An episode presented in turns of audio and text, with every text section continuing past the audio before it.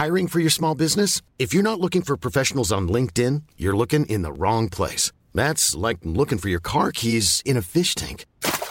LinkedIn helps you hire professionals you can't find anywhere else, even those who aren't actively searching for a new job but might be open to the perfect role. In a given month, over seventy percent of LinkedIn users don't even visit other leading job sites. So start looking in the right place. With LinkedIn, you can hire professionals like a professional. Post your free job on linkedin dot com slash people today. On vous explique le principe pour ce soir, parce qu'il y a deux podcasts comme j'ai annoncé. Ce soir, on va revenir sur le Metz P S G de vendredi où le P S G s'est imposé. Puis, on va évoquer euh, la fin, donc du, un peu les dernières heures du mercato. Navas, probablement Icardi, les deux trois départs qu'il y a eu, Neymar qui décide de rester. Demain soir, à la même heure, on refera un podcast un peu plus calme, un peu plus posé, où on évoquera justement les, un peu le tirage de Ligue des Champions, parce que ce soir, ça va être trop long. Puis, on fera un bilan du mercato en reprenant un peu euh, toutes, euh, comment dirais-je, toutes les, tous les transferts qui ont eu lieu, partant, sortant, et cetera. Moi, ce soir, je serai là uniquement pour les problèmes de mercato, voire les problèmes techniques. Mais comme vous avez pu le constater, vous êtes mal barré s'il y a un problème technique. Et c'est François qui va animer avec euh, donc Monsieur Martinelli qui est normalement dans le coin. Tout à fait. Salut à tous. Et voilà, Adrien qui est là normalement aussi. Qui a, oui, tout à fait. Qui a, qui a découvert les nouveaux problèmes techniques. L'ami Omar qui est aussi dans le coin. Salut tout le monde. Et François à qui je passe la main. Salut à tous. Euh, merci Philo. Et puis bah, bon courage pour cette euh, fin de live mercato que tu vas donc nous faire vivre en direct. Donc euh, le premier thème comme. Euh, Putain la balle ! Comme on l'a, comme on l'a dit, c'est complètement dégénéré. Et on va commencer. Alors, donc Metz P S G, euh, c'est, c'était un match un peu de, de transition parce qu'on se, on se retrouve en fait entre, entre un, un, un P S G qui se, qui se, qui se prépare et un P S G qui est pas du tout celui qu'on va retrouver à partir de demain, avec de nombreuses arrivées, de nombreux départs, des joueurs qui sont sur le flanc. Et euh, donc voilà, donc pour le pouls du match, euh, on a le plaisir d'accueillir ce soir Adrien Chantegrelet. Donc euh, euh, rendons à César ce qui appartient à César, et je te propose de euh, commencer à parler de, de ce petit match. Bah écoute, je reprends le, le flambeau avec plaisir. Voilà. Euh, non, bah écoute, en plus c'était pas, pas forcément le match le plus, le plus incroyable du monde, mais bon, euh, comme tu l'as dit, avec une équipe euh, assez remaniée euh, comparée à ce qu'on va pouvoir voir d'ici euh, d'ici deux trois semaines. Voilà, une, un onze de départ assez assez inédit. Euh, voilà, le, le job a été fait avec une victoire à, à Metz, euh, ce qui n'était pas forcément gagné vu les dernières prestations du P S G à l'extérieur, qui quand même euh, avait avait beaucoup de mal depuis. Depuis la saison dernière, voilà, deux zéro, euh, une entame de, de match assez, euh, assez plutôt intéressante, et en, comme, euh, comme face à Nîmes où la, la décision a été faite grâce à, grâce à un penalty, donc ça nous a quand même permis de, d'aborder la, la suite de la rencontre un peu plus, un peu plus sereinement, et puis, euh, et puis le, le but de Choupo-Moting encore sur sa, sur sa folle lancée de, de Toulouse qui, qui a mis dé, définitivement le P S G à l'abri. Euh, c'est une prestation plutôt, plutôt sérieuse dans l'ensemble au vu du au vu du onze qui était aligné, voilà, avec, euh, avec un Bulka dans les buts qui jouait son premier match en pro, avec un Aouchiche aussi qui découvrait euh, ce onze du P S G. Donc, euh, beaucoup, de, beaucoup de nouveautés dans ce onze, et on peut dire que vu ce qui était aligné, vu le résultat et la prestation fournie, euh, je trouve qu'on se sort plutôt pas trop mal. Et puis, euh, ce qui fait que quand même le P S G, malgré son revers à, à Rennes, est déjà leader du championnat après quatre journées. Donc, euh, donc voilà, c'était... Euh, Avant, avant la trêve, c'était plutôt une bonne, bonne sortie, euh, plutôt, plutôt convaincante. Euh, voilà. Alors, la difficulté avec ce genre de match, bien sûr, c'est de, d'en tirer des enseignements. Euh, donc, comme je disais, avec une équipe où, qui était pas loin d'une équipe B du, du Paris Saint-Germain, euh, avec, euh, avec euh, voilà, donc euh, à la fin de l'été. Est-ce qu'il y a, il y a quand même, selon vous, des choses qu'on peut, qu'on peut en retirer, Mathieu? Est-ce qu'il y a, il y a quelque chose que tu, tu retires de, de ce match? Sur le plan du jeu, je ne pense pas qu'il y ait, qu'il y ait grand-chose à en tirer, mais paradoxalement, c'est peut-être aussi pour ça que j'ai bien aimé ce match.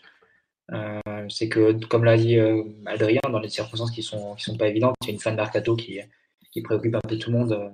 Une semaine qui avait été très agitée avec euh, toutes les rumeurs autour de Neymar, et cetera. Évidemment, la, la cascade d'absents, les, des joueurs qui faisaient leur, leur premier match. Malgré tout, même, même si dans le jeu, ça n'a pas été, ça n'a pas été très, très brillant et très, très fluide, Euh, on a quand même vu une équipe sur le terrain, et ça c'est pour moi le plus important. Tu peux pas dire à la fin du match que les joueurs ont pas, ont pas tout donné, n'ont pas, pas fait leur maximum. Il y a eu des moments où Metz a même eu le ballon, et ils l'ont eu dans le, dans le camp adverse, enfin dans notre camp. Et malgré tout, on est, on est resté quand même comme une, comme une équipe euh, à, faire, à faire le travail, à faire les, à faire les efforts. Pour moi, c'est le, l'enseignement le plus, le plus positif qu'on peut, on, on peut tirer de ce match-là. Parce que sinon, euh, avec le jeu, c'est peut-être plus, plus difficile d'en trouver. Mais bon, l'équipe était tellement, tellement remaniée. Je pense qu'on peut quand même noter que, que Tourelle avait, avait décidé de, de continuer sa lancée, une sorte de quatre quatre deux. Bon, là, ça change un peu parce qu'on n'avait pas un deuxième attaquant, mais plus un vrai numéro dix avec Aouchiche. Puis Sarabia en deuxième période. Euh, mais sinon, globalement, enfin, Tourelle essaye de, de donner un peu de continuité sur le plan tactique, euh, dans la lignée du match précédent, euh, pour donner un peu des repères aux joueurs et pour qu'ils puissent s'en sortir. Et donc, comme j'ai dit, au niveau du jeu, sans doute pas brillant, euh, un match où il y a très peu d'occasions en dehors des buts de la part du P S G, mais où tu concèdes quasiment rien et tu es resté quand même solide. Donc, euh, pour moi, c'était un, un pas assez positif. Même les entrants sont rentrés avec une bonne. Euh, Une bonne, euh, bonne détermination, une bonne, une bonne prestation, donc c'était positif pour moi. Bah mine de rien, on reste quand même avec soixante-dix pour cent de possession à l'extérieur euh, mmh. sur ce match. Euh, après, pour ce qui est du, de l'aspect défensif, j'ai envie de dire, pour le coup, c'était euh, peut-être la seule ligne euh, qui risque de ne pas bouger euh, au mois de septembre par rapport à, à ce qui a été sur ce match. On avait Bernat, Silva, Marquinhos, euh, Dagba. Est-ce que pour vous, Dagba, euh, si tenté que Thomas Meunier reste au P S G, a gagné sa place euh, à droite derrière? Je ne sais pas s'il l'a gagné, peut-être un petit peu tôt pour le dire. Ça dépendra aussi de, déjà de l'animation, enfin des, des dispositifs ou quoi, et de, du retour de Kehrer, parce qu'on a vu que sur la première journée, Kehrer avait, avait occupé ce poste-là. Mais euh, au moins, force est de constater que moi, je l'ai trouvé plutôt, plutôt à son aise, en tout cas dans, dans ce registre-là. Voilà, pas, pas de surriture, mais il fait bien le boulot. Défensivement, offensivement, même si on sent qu'il ne veut pas prendre trop de risques, ça reste quand même assez, assez juste dans, dans ce qu'il fait. Euh, en tout cas, ça fait quand même deux titularisations consécutives. Et à chaque fois, il donne plutôt satisfaction. Et euh, moi, je le trouve déjà plus serein défensivement que, qu'un certain Belge. Donc euh, déjà, c'est, c'est déjà ça de gagner. Après, pour moi, il sera plus en concurrence avec Kehrer, qui semble peut-être tenir la, le, le, le poste de numéro un. Faut, enfin, je pense que dans l'esprit de, de Tourelle, il, euh, il le voit comme ça. Après, on verra sur la, sur la longueur, mais on force est de constater que pour l'instant, il y a une satisfaction et c'est loin d'être le, d'être le plus mauvais de, de, de cette équipe-là. Omar, on ne t'a pas entendu encore. Est-ce qu'il y a quelque chose que tu souhaites retenir de, de ce match ? Oh, je partage, je partage ce qu'on, ce qu'on ont dit Adrien et, et Mathieu. Euh, une partie, une partie où on a eu un engagement assez constant. C'est pas, c'est pas tout le temps le cas, donc euh, c'est, c'est suffisamment rare pour être noté. Après, euh, c'est un système, une animation de système qui a été un petit peu différente euh, par rapport à ce qu'on a pu connaître, euh, notamment avec la, la présence de Aouchiche qui, qui, qui a évolué dans une position de milieu axial en, en numéro dix. Donc ça, c'est plutôt intéressant. Après, pour, euh, pour revenir sur ta question sur, euh, sur Dagba, moi, je trouve que il... S'il partait pas titulaire, en tout cas, il a, il a fait ce qu'il fallait pour semer le doute dans, dans l'esprit de, de Tourelle, parce que euh, il apparaît relativement fiable au duel, notamment où c'est là où il pourrait y avoir des réserves, des réserves dues à son, à son profil physique. Donc, euh, je trouve assez intelligent dans ces, dans ce genre de situation. Il arrive à en ressortir euh, souvent gagnant. Euh, il monte, euh, il monte. souvent à bon escient, et ils centrent aussi très intelligemment. C'est pas, c'est pas toujours le cas de, de ceux qui ont pu occuper le poste à ce niveau-là, et, et il aura pour lui, par rapport à Kehrer, d'être un, d'avoir un, un apport offensif indéniable, tandis que Kehrer se contente souvent de, de verrouiller son côté, et il, a, il offre un petit peu un, une, une asymétrie de ce que proposait, de ce que propose Bernat. Euh, là, c'est vrai que ça permet d'avoir deux animateurs de côté dans le, dans le dernier tiers, et c'est, c'est pas négligeable. Donc, en tout cas, je pense que Dagba prend, prend sévèrement date pour, pour la suite, et que ben, ça fera des dommages collatéraux. Et selon toi, qu'est-ce qu'on peut retrouver dans, dans ce onze contre Metz qui ne devrait pas bouger avec euh, les arrivées, les départs, les retours de blessures ? Ben, comme tu le disais, bon, la ligne défensive va quand même bouger parce qu'il y a un, il y a un nouveau gardien. C'est pas, c'est pas anodin. Euh, Je pense qu'on on devra aussi retrouver le double pivot entre, entre Gueye et Verratti, sinon pour, pour les quatre de derrière, jusqu'au retour de, de Kehrer. Je ne sais pas quand est-ce qu'il est, qu'il est prévu. Il, à mes yeux, il n'y a pas de raison que ça bouge. Tant, tant Meunier est apparu en, en très très grande difficulté quand il a joué. Les autres Après, il y a toujours les, toujours les hypothèses de changement de système. Euh, c'est dans, dans tout relais un peu quatrième système en quatrième système en quatre matchs en plus. C'est ça, c'est ça. Donc euh, on n'est jamais à l'abri d'une défense à trois, et cetera. Mais dans l'hypothèse d'un, d'un quatre quatre deux, je pense que déjà le, le quatuor, Verratti, Gueye et Marquinhos, Thiago Silva derrière, ça semble être quand même une base, euh, la base la plus solide sur laquelle tu peux, tu peux construire. Après sur Dagba, c'est vrai que ce qui est étrange avec Dagba, Dagba, c'est que quand tu le regardes jouer, t'as, t'as pas l'impression d'un joueur qui est très, qui est très sûr de lui. Enfin moi j'ai l'impression de, Qui va, il a une, je sais pas, il a une fréquence de, de touche de balle. Ou, ça tient à son physique aussi, peut-être. Qui est, euh... Peut-être aussi à son physique, mais au final, il s'en sort souvent. Il y a des moments où tu crois qu'il va perdre le ballon ou pas, mais il arrive à quand même à se glisser, à, à finir à, par garder la possession. Euh, pareil, offensivement, quand il part dans des dribbles, tu sais pas, c'est pas trop dans quoi il se lance, mais il arrive quand même à passer ses adversaires. Et sur le plan défensif, ben, je pense quand même qu'on peut, si on, si on garde le match à. Si on garde une clean sheet sur ce match, c'est aussi en partie grâce à lui, parce qu'il y a deux sauvetages coup sur coup, un peu avant l'heure de jeu, où il arrive en couverture, il subit son, son ailier, il me semble, ou peut-être c'était Diallo, je ne me souviens plus. Euh, bon, même sur le plan défensif, je suis un, un joueur qui est assez, assez concentré, assez attentif, donc ça c'est, c'est vraiment très positif.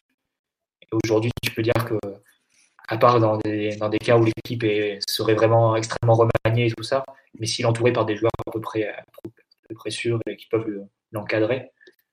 Euh, c'est un joueur que tu peux tranquillement faire jouer en ligne, hein, Dagba. Ouais, ce que j'allais dire en Ligue des Champions. Ouais, ouais. En, sur des matchs un peu plus, un peu plus huppés, quoi, sur des choses comme ça, parce que pour l'instant, même l'an dernier, enfin, excepté son entrée à Old Trafford, des matchs qu'il a joué, c'était soit des matchs où il n'y avait plus d'enjeu vu que le P S G était mis de Ligue des Champions, ou là où l'adversité, l'adversité était assez, assez faible. Il faudra voir dans un, dans un match un peu plus important, ce qui vaut vraiment face à des joueurs un peu plus, un peu plus réputés, quoi. D'accord. Est-ce qu'au niveau collectif, il y a, il y a d'autres choses que, que vous voulez retenir ? Tiens, par exemple, ce système en, en quatre quatre deux, est-ce que c'est quelque chose qui vous plaît ? Est-ce que vous pensez que c'est le système dans lequel le P S G a aujourd'hui le plus de certitude ? Mathieu, par exemple. Je pense que le quatre quatre deux, ça, ça paraît être le système de base de, de l'équipe cette saison, parce que bon, on recrute un, un, grand, un grand numéro neuf actuellement. On a encore Mbappé et, et Cavani dans l'effectif. Tu peux penser que tu vas faire beaucoup... beaucoup de matchs cette saison avec, euh, avec deux, deux attaquants titulaires.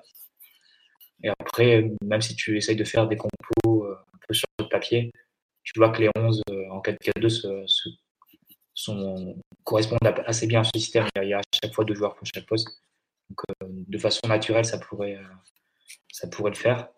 Après, sur le match d'hier, c'était plus... Euh, enfin, sur le match de vendredi, pardon, euh, la présence d'Aouchiche en numéro dix, bon, c'était évidemment lié, euh, lié aux absences. Je ne sais pas si Tourelle reviendra vraiment... Euh, à long terme, sur le quatre deux trois un qu'il avait essayé tout au long de la toute première partie de saison euh, l'an dernier, jusqu'à, jusqu'au match face au Napoli.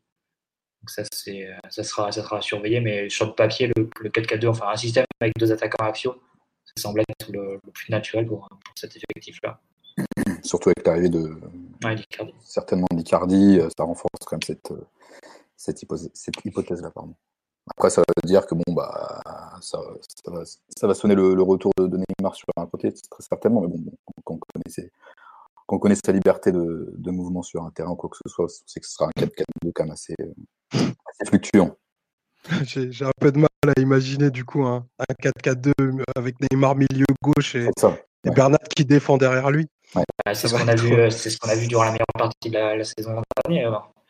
C'est, bah, le, match à Liverpool, le match face à Liverpool. Ça me paraît un peu compliqué là. Avec un avec un neuf comme Icardi dans, dans ta ligne, c'est enfin, un peu beaucoup. Mais bon, on y revient, on y reviendra. Mais c'est sûr que là-dessus, je vous, je vous rejoins. Il y a des chances que ce soit le, le système de base. Après, quid du nombre d'offensifs à, à aligner. Pas aussi un quatre quatre deux à plat, mais réfléchir à, à un diamant. Ça aussi, ça peut être, ça peut être une autre animation. Enfin, il y a Tourelle a du matériel. Il y a plein de choses à faire. D'accord. Est-ce qu'il y a quelque chose euh, d'un point de vue euh, collectif? Vas-y, Philippe. Il n'y a rien niveau mercato, mais par contre, on signale que le son sature. Euh, nous, en fait, on l'entend parfaitement. Je ne sais pas s'il y en a d'autres sur le. Il n'y a que les gens sur YouTube qui me signalent ça, alors que sur le, le live, il n'y a personne qui me l'a signalé. Donc, je ne sais pas trop d'où ça vient, si c'est des problèmes de d'où ça peut venir, honnêtement. Voilà, alors, est-ce, qu'on, est-ce qu'on euh, on sature tous? Voilà. Je sais pas. pas. Je, enfin non, visiblement, moi, j'ai aucun problème de son, mais tout le monde s'en plaint, donc c'est pour ça que je comprends pas d'où ça vient et je, je, j'ai du mal à savoir d'où ça, d'où ça vient. Voilà, c'est juste ça. Euh, on nous dit que ça coupe effectivement un petit peu, mais je, honnêtement, chez moi, j'ai, enfin visiblement, ça serait de mon côté parce que c'est ma connexion qui envoie le flux. On nous dit que ça saccade et je comprends pas euh, pourquoi ça saccade puisque je entre guillemets, bah, j'ai rien de, j'ai rien qui tourne et au contraire tout est bon. Je vais essayer de régler le truc, mais euh, je vais essayer. Je vous, je vous laisse continuer. Je suis désolé pour l'instant, je peux pas, je peux pas faire beaucoup mieux quoi. Voilà. Merci Philo. Désolé, mais genre, en gros, non, mais en gros ça, ça, ça saccade, mais je peux pas faire grand chose. J'essaye de regarder. D'accord. Voilà. Euh, on va faire un petit tour du coup. On profitait pour faire un, un petit tour sur le live, à moins que euh, Philo nous écoute. Dans quelque chose. Est-ce que quelqu'un voulait rajouter quelque chose sur ce quatre quatre deux euh... Non, non, non, rien de, rien de spécial. Après, voilà, comme on a dit, euh, ce quatre quatre deux, il va forcément évoluer en fonction de, fin, des arrivées, de, des retours de blessures, de suspensions, tout ça. Donc, bon, je pense qu'on aura beaucoup plus de matière à parler euh, quand, quand tout le monde sera là euh, que ce qu'on a vu euh, sur le début du championnat. Quoi. Alors, sur, euh, sur, le, euh, sur Twitter, on nous demande, peut-on acter de manière immuable le maintien du duo Verratti-Gueye dans le onze à moyen terme, selon vous?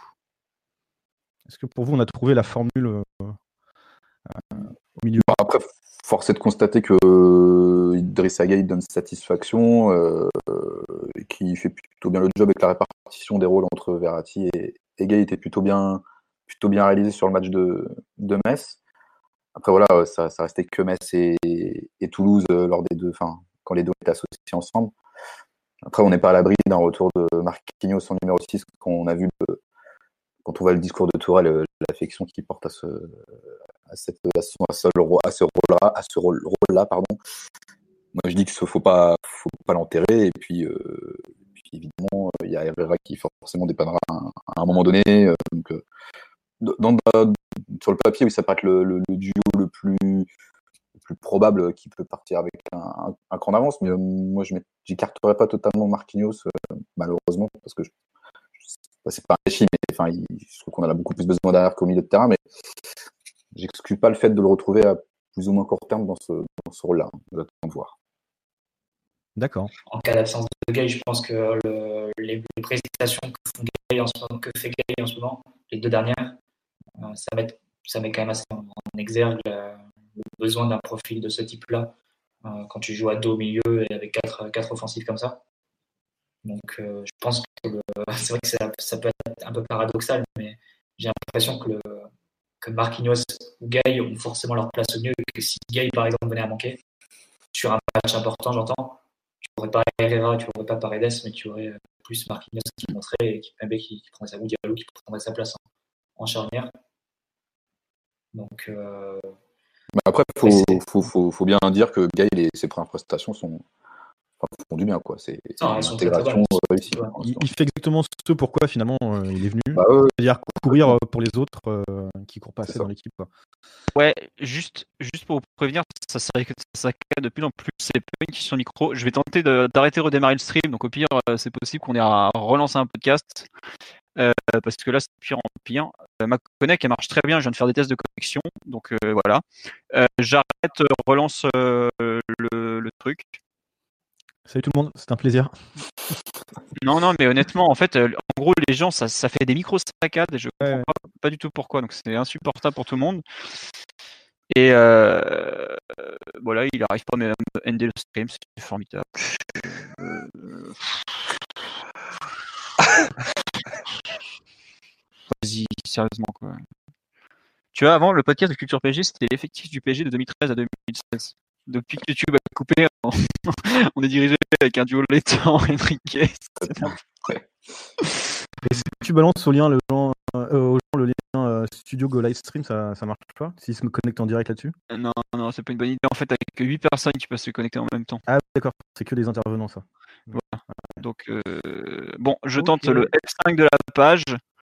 Je vous garantis pas la chose. Adieu, les amis. euh, trois, deux, un. Allez là!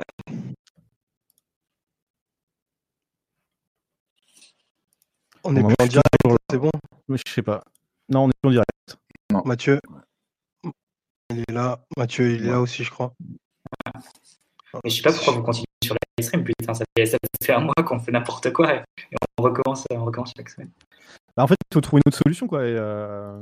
Twitch, non, c'est pas le truc. Bah, si, si, je pense que ça va se connecter sur Twitch. Euh, ça, on devrait faire. Twitch ou Discord, c'est pas mal aussi. Rebonsoir. Discord, on est obligé de demander aux gens de se connecter sur Discord, je pense. Euh, je sais pas comment ça marche. Le Disport? Non, le Discord. Est-ce... Est-ce que vous m'entendez? Ouais, on t'entend. Ouais. Ok, c'est bon. Ah, on nous dit qu'on nous entend. Bon. Ah merde. On se voit apparemment. Voilà, caramba. C'est pas, c'est pas le deuxième lien par hasard. Ah, par contre, on me dit que ça fait toujours pareil. Bon, euh, ce que je vous propose, c'est que je, vais, je vous laisse avancer un petit peu sur ce truc-là. Je vais recréer un... Un autre, euh, un autre podcast en parallèle pour pouvoir le faire, quoi. D'accord? Ouais, ça marche. Alors, c'est le podcast C P qui marche, hein, toujours euh, Philo qui est, qui est toujours en, en cours. Vas-y, meuble, meuble, François. Ouais, alors euh, on va reprendre. Je, je viens d'écouter le podcast euh, C P, donc, qui s'appelle C P, et qui n'a euh, pas l'air trop déconné, donc j'invite les autres euh, à aller là-dessus. Si... Bah non, les autres ne m'entendent plus du coup, vu que c'était coupé. Euh, donc on reprend, on était sur, euh, sur la doublette euh, Gueye-Verratti, sur le fait que Marquinhos puisse remonter euh, au milieu quand Gueye sera absent et que ce ne serait pas Herrera, Herrera ou Paredes euh, euh, les remplaçants. Euh, est-ce qu'au niveau collectif, euh, au niveau de la tactique, il y a quelque chose euh, ou du dispositif que vous avez envie d'aborder, ou est-ce que vous voulez qu'on passe directement aux joueurs? Et ben passons directement aux joueurs. Et je vous propose, je, vous propose, parle plus maintenant. je, je, je vous propose de, de commencer directement par quelques joueurs qu'on qu'on verra plus, à savoir Bulka, qui euh, du jour au lendemain est passé gardien titulaire et qui du jour au lendemain euh, va passer gardien numéro trois avec les arrivées de Navas et de, de Rico. Qu'est-ce que vous avez pensé de, de ce jeune homme de euh, pratiquement deux mètres et de euh, dix-neuf ans qui vient de Chelsea? Oui. Bon, c'est nous, c'est, c'est nous Savio. Juste, juste pour vous signaler que ça remarque. Bah, il a quand même été très peu mis à, à sollicitation durant, durant le match. Euh, à part sur les dernières minutes où Metz est allé plus, plus souvent dans le, camp, dans le camp parisien, où il a dû faire une ou deux sorties euh, aériennes. Euh, pas hyper, hyper rassurant sur, sur une frappe de loin qui où il a failli un peu se, un peu se trouver. Mais, euh, mais pas trop mal sur un, il me semble que c'était sur un coup franc qui, qui détourne bien et qui, qui retourne sur le côté. Bon, on en est quand même à, à essayer de tirer des conclusions sur des interventions qui sont, uh, qui sont assez, assez mineures. Mais non, bon, mais je, parlons juste d'une, va... pas, pas des conclusions, mais une impression. Quelle impression? Non, on, on va pas donner, plus, on va pas, on va pas juger un gardien de dix-neuf ans sur, sur trois interventions ouais, comme ça. C'était c'est... dur, euh, c'est dur de se faire un avis. Ouais. Il a été assez peu sollicité pour qu'on se fasse un, Une vraie, une vraie vision de, de, ce qu'il peut, de ce qu'il peut démontrer. Et puis là, en plus, bah, ça, c'était sûrement sa seule opportunité de, se, de jouer, visiblement, vu qu'avec ah, l'arrivée de Navas et Rico, direction, direction troisième gardien. Et puis, euh, et puis voilà, donc on, c'était une aubaine pour lui. Il n'a pas pris de but. Euh, voilà, c'est, c'était un, un baptême du feu, somme toute euh, correct, quoi. Mais euh, ça, ça aurait pu être, ça aurait pu être largement plus désastreux. Mais euh, voilà, il s'en est, il s'en est bien sorti. Et puis. Euh, Puis d'ici à ce qu'on le revoit, y a pas... on va attendre un petit peu, je pense. Ouais. Alors, en ce qui concerne les joueurs qu'on risque de pas trop voir non plus cette année, il y a aussi Aouchiche, qu'on avait déjà vu pendant les matchs de préparation, qui occupait un poste euh, de milieu offensif. Qu'est-ce que... Qu'est-ce que vous avez pensé de ce joueur qui, pour le coup, on risque quand même de le revoir sur, certaines, euh, sur, certains, sur certains matchs durant la saison? Omar, un avis? Beaucoup, beaucoup de... Beaucoup de volonté, euh, ça, ça a donné des courses un peu, un peu dans tous les sens et pas très, pas très, je vais pas dire intelligent, qui n'était pas très utile forcément. Il euh, y a un moment où je crois que Verratti l'a, l'a un peu recadré pour ça. Euh, sinon, on voit que c'est un joueur qui a une, qui a une technique individuelle assez intéressante, qui n'hésite pas à se positionner entre les lignes. Il manque, euh, il manque des choses qui sont légitimes à son âge parce qu'il il découvre ce monde-là. Il n'a pas énormément d'apparitions dans le monde pro. Euh, je trouvais qu'il, qu'il s'est impliqué euh, dans les deux parties du terrain, aussi bien offensivement. C'est, c'est à noter, c'est pas c'est pas toujours le cas pour les joueurs qui sont doués et précoces, donc ça c'est c'est plutôt intéressant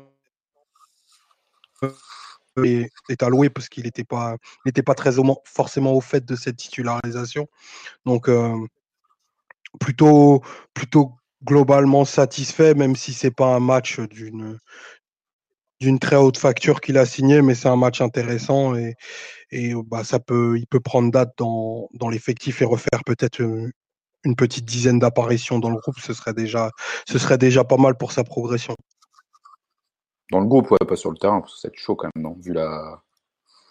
vu ce qu'il y a offensivement quand même. Non ah oui, oui, c'est dur de le revoir. Ah oui, dans le groupe. Euh... Ouais, ouais, ouais, dans le groupe. Ouais.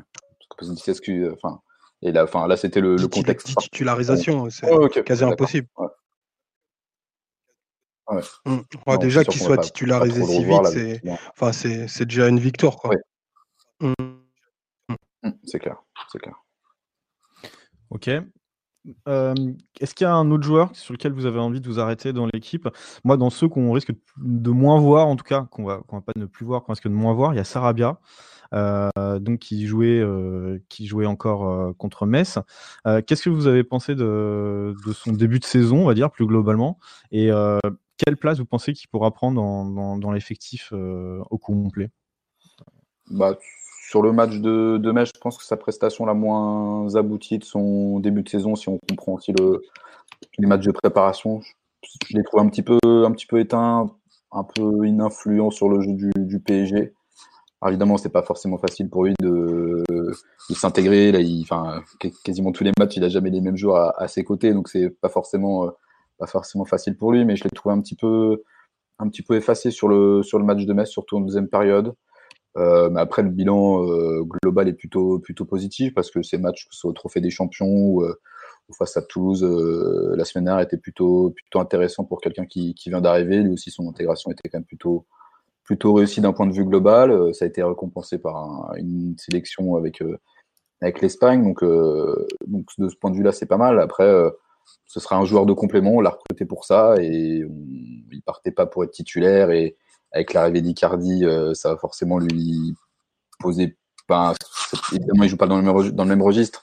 Et il pourra dépanner aussi milieu de terrain, mais ça va forcément être quelqu'un de complément. Et sur, les, sur des matchs de Ligue un, qu'on aura besoin de faire tourner ou quoi que ce soit, je pense que ça sera forcément très utile. Et, euh, et voilà, donc ce, son rôle, il est, il est connu. Le fait qu'il soit titulaire au début de saison, euh, c'était plus ou moins prévu avec les, les états de forme un peu différents de différents, de différents joueurs, les suspensions, les blessures, les trucs comme ça. Donc, euh, pour moi, ce rôle, il ne va pas changer... Euh, On sait, on sait pourquoi il était venu et, et ce sera ce à quoi on s'attend. Quoi. Ok. Est-ce que quelqu'un d'autre veut ajouter un truc sur Sarabia ou enchaîner sur, euh, sur une autre perf individuelle ? C'est pas, c'est pas le joueur qui va tirer l'équipe vers le haut en tout cas. C'est peut-être un joueur qui va davantage profiter de, d'une bonne dynamique de, du collectif, de, par exemple de, des espaces que peuvent, que peuvent créer ou des, des positions que peuvent créer des Neymar, des Di Maria, des, des Mbappé. Mais c'est pas forcément lui qui va les, qui va les créer par lui-même, par, ses, par, par son talent, par sa, par sa créativité. Je pense que c'est un joueur qui sent plutôt bien les coups, qui sait, qui sait se positionner, qui sait, se, qui sait même arriver dans la surface pour, pour se mettre en position de frappe. Mais voilà, c'est pas un joueur sur, qui, peut, qui peut prendre le jeu à son compte. Et je pense que sur le match de, de vendredi, où collectivement on était assez, assez peu clair, assez peu fluide, on a, vu, on a vu la différence avec un joueur comme Di Maria par exemple, qui euh, pendant quatre-vingt-dix minutes essaye euh, et quasiment toutes les, euh, tous les décalages, toutes les, toutes les tentatives viennent de lui. Sarabia est un joueur beaucoup plus effacé, beaucoup plus, euh, je pense, dépendant de ce qui se passe autour de lui et pas capable de, de, prendre, de prendre à son, à son compte euh, le, le jeu offensif. Bon, ça, après, on ne découvre pas non plus. Quoi. Ce qui est logique aussi, Mathieu. Parce que, enfin... ouais, bien sûr, bien sûr. C'est un remplaçant. C'est un, ah, remplaçant, c'est ça, c'est un... C'est, c'est un mec que tu viens d'acheter, enfin... Vu, le, vu son standing, son statut, le, le prix d'achat et tout, tu peux pas lui, enfin, on peut pas lui demander ça non plus, mais je pense que ce sera forcément un joueur qui sera utile euh, au fur et à mesure de la saison et tu seras, je pense qu'on sera bien content de l'avoir sur, sur certains matchs, euh, peut-être un peu, un peu bâtard de, de milieu de semaine, des trucs comme ça en Ligue un, et, et même sur des matchs de Ligue des Champions face à un, des adversaires un peu moins huppés, euh, il, fera, il fera le job, quoi. Et puis il ne faut pas oublier qu'au P S G, euh, on a quand même une fâcheuse tendance à beaucoup se blesser et que finalement, un joueur qui est recruté même pour être remplaçant, euh, il va faire sa vingtaine ou sa trentaine de matchs à l'aise. Euh, je ne sais pas combien on en a déjà fait, mais... Euh... Si à la fin de la saison, Paris joue entre cinquante et soixante matchs, en étant optimiste, effectivement, il en, il en fera au moins la moitié, c'est clair. Oui, mais tu sais, sur les matchs de coupe, les trucs comme ça, il sera, il sera titulaire, il a le profil... Fin... Il aura le profil un peu pour ça, quoi. Alors après, on a Mathieu sur le live qui nous dit euh, Pablo Sarabia a pour lui une réelle qualité de finition et en C un, l'efficacité compte énormément. Complètement. Complètement. Une capacité à aller euh, sur des centres venus de l'opposé, par exemple, d'arriver soit au second poteau, soit, soit sur des ballons qui traînent. Enfin, on a vu, enfin, on voit bien à Séville, de toute façon, quand tu fais une saison avec, euh, avec les stats qu'il a faites, forcément, c'est que tu as un certain sens du but, c'est une capacité à, à sentir les coups. Donc, et d'ailleurs, il a montré plusieurs fois sur les. sur les matchs qu'on a, qu'on a joués, pas toujours matérialisés par des buts, mais souvent par des occasions, par des, par des, des situations dangereuses. Donc ça, il a, il a même déjà commencé à le montrer à Paris. Et, et tu sais que dans une équipe qui tourne bien, et, et si possible avec des joueurs un peu créatifs autour de lui, c'est un joueur qui peut, qui peut faire des stats assez facilement. Est-ce qu'il a quelque chose, tu penses, euh, que n'ont pas les autres joueurs euh, offensifs à Paris? Quelque chose qui peut apporter, pas forcément... Euh... Coup de pied arrêté sans ballon, je pense que c'est, des joueurs, c'est un joueur qui, qui arrive à faire, enfin, qui arrive, qui est capable de faire des, des démarquages, des appels en profondeur sans le ballon. Ça, c'est quelque chose qu'on n'a pas trop trop dans le registre offensif. Parmi les milieux offensifs, Di Maria, Neymar, Draxler, c'est des joueurs qui aiment avoir le ballon, balle au pied. Donc euh, peut-être que c'est ce qui, euh, ce qui le différencie un peu. Mais après, bon, quand je dis ça, Di Maria a une très belle occasion sur, euh, sur une ouverture de Marquinhos euh, vendredi euh, sur un appel en profondeur aussi. Donc bon. Mais peut-être que Sarabia le fait, le fait assez naturellement. Il a la capacité de s'éloigner du ballon, de ne pas toujours lui euh, demander dans les pieds et, et aller le chercher, mais, mais peut-être libérer des espaces par ses courses. Donc c'est, c'est un point intéressant, je pense. Est-ce que vous m'entendez là ? Oui. Ah, euh, non, non, je... il s'est... non, il s'est strictement rien passé. Euh, je sais pas là, Omar, moi j'étais juste venu vous dire qu'il s'est rien passé sur le mercato. Et euh... Lemina qui est signé à Galate. Euh... Voilà, ouais, non, il y a on ça effectivement. Galatasaray a officialisé deux joueurs, à savoir Lemina et Falcao. Euh, donc on les croisera en Ligue des Champions très prochainement. Et juste un truc sur euh, Sarabia, si vous regardez une action du P S G quand on est dans le camp adverse, c'est le premier joueur à bouger et à demander le ballon, à créer quelque chose en termes de déplacement, quoi. Rien que ça, c'est vraiment, c'est vraiment frappant. C'est que c'est un joueur qui a un volume de course qui est assez fou. Bon, ça, on le savait déjà, mais à chaque fois qu'il y a une, euh, un déclenchement, une course à faire pour euh, engager quelque chose, c'est, c'est pratiquement toujours lui qui est le premier à la faire. Et on a vu beaucoup de, l'année dernière, de matchs où justement, ça manque un peu de mouvement. Il y a beaucoup de joueurs qui aiment les combinaisons chez nous, mais il n'y en a pas beaucoup qui aiment courir à, à vide. Et lui, pour le coup, c'est vraiment tout le contraire. Donc, je serais pas surpris qu'il arrive à, à jouer peut-être plus qu'on ne l'imagine parce que justement le, l'entraîneur euh, apprécie ce profil. Après, a... ouais, juste pour finir, après je suis euh, un peu déçu moi dans, dans l'utilisation du ballon pour l'instant parce que c'est un peu par rapport à ce qu'il montre, il pourra pas prétendre à un temps de jeu euh, vraiment significatif, donc au-dessus de quatre mille minutes en gros par, sur la saison avec autant de déchets dans le dernier geste, enfin dans, dans les choix, parce que dans le dernier geste comme l'a, l'a dit la personne sur le live très justement, il a un vrai talent. Euh, tu mets pas euh, quinze buts, vingt passes ou un truc dans le genre si t'as pas, un, si t'as pas quelque chose dans le dernier geste, quoi. Voilà, c'est juste ça, et c'était aussi pour tester le micro au passage parce que visiblement ça a l'air de remarcher. Par contre j'ai oublié de vous dire, c'est que je ne sais pas comment on va pouvoir couper le podcast à la fin. Si vous entendez des gens qui t'éteindras euh, ton ordinateur, c'est pas grave hein. Voilà, bon on sait pas, peut-être qu'on on perdra donc le son définitivement, mais bon sur ce je, je vous laisse et... Continuez. À plus okay, tard. Ça marche. Euh, alors, on va faire un petit tour sur, euh, sur Twitter sur, pour voir les, les réactions. Alors, Sarabia vous a fait un petit peu parler. On a notamment euh, quelqu'un qui nous dit « Étonnamment, je vois bien Sarabia passer un palier, même s'il n'a pas les, les, l'étiquette titulaire. Euh, » Une autre personne qui nous dit, Eric, qui nous dit « Sarabia est moins mangeur de ballon que Di Maria et Neymar. Il est plus altruiste. » Euh, on nous dit aussi qu'il manque de confiance naturelle, et que ce, mais que ça risque de changer à Paris. Objectivement, il n'est pas moins fort qu'à Lavezzi. Qu'est-ce que vous en pensez, ça, de vous ? Est-ce que, est-ce que vous pensez qu'il est comparable déjà à Lavezzi ? Non. non, non, c'est pas comparable. Mais déjà, ils n'avaient pas du tout la même. Enfin, on attendait plus d'un Lavezzi qu'un Sarabia. Et puis Lavezzi, euh, déjà, bon, c'est pas le même registre. Et puis, euh, il était international. Euh, il sortait de grosses. Enfin, c'est pas, c'est pas la même carrure, quoi. Mais, ouais, il a, euh, non, il non, a mais... des grosses performances dans les gros matchs en plus, ça veut dire. En plus, ouais. La première, les deux premières années, ouais. Après, ouais. C'était plus trop un genre de foot. Les dix premières minutes et les, les deux premières années. C'est ça. Non, non, c'est pas comparable. Mais bon, après, on, on va peut-être le revoir très vite en Ligue des Champions, Sarabia, parce que peut-être que sur le match face, face à Madrid, tout dépendra des blessures, mais en, en l'état actuel, il peut prétendre à une place de titulaire face à Madrid. Donc, euh, donc on peut le revoir très très vite dans un rôle de titulaire au P S G, en attendant que, que nos stars offensives reviennent petit à petit de, de suspensions comme Neymar ou de blessures comme Mbappé et, et Cavani, quoi. Qu'est-ce qui, qu'est-ce qui, selon vous, va perdre sa place euh, qui était dans cette équipe-là euh, pour la... les premiers matchs de Ligue des Champions et les prochains matchs de championnat, d'ailleurs? Bah... À part Aouchiche... Euh... Ouais, sur le match de Metz, tu veux dire? Ouais, on... ouais par ah, exemple. Ou... Qui, euh, qui va sortir du onze, quoi, tout simplement, avec les, euh, avec les retours euh, très prochains. Donc, on sait qu'en Ligue des Champions, ce ne sera pas Neymar, déjà. Euh... Non, non, c'est sûr. Bah, après... Euh... Di Maria va garder sa place, évidemment. Bah, Choupo, euh, tout dépendra si Icardi est apte à jouer ou pas. Je ne sais pas. Euh, s'il est là, enfin, on ne va pas porter la poisse. C'est vrai que c'est une grosse... Euh... Euh, mais je ne sais pas, je ne connais pas son état de forme, même s'il a fait une partie de la prépa, machin. Je ne sais pas s'il est en... si on prendrait le risque de le faire démarrer sur un match face à Madrid, pareil, par, par exemple. Donc, euh, tout dépendra de cette donnée-là. Mais Choupo, euh, dans un plus ou moins court terme, évidemment, qui va... qui va sauter et nous aura rendu de bons services sur les deux matchs sur lesquels on avait besoin de lui, quoi.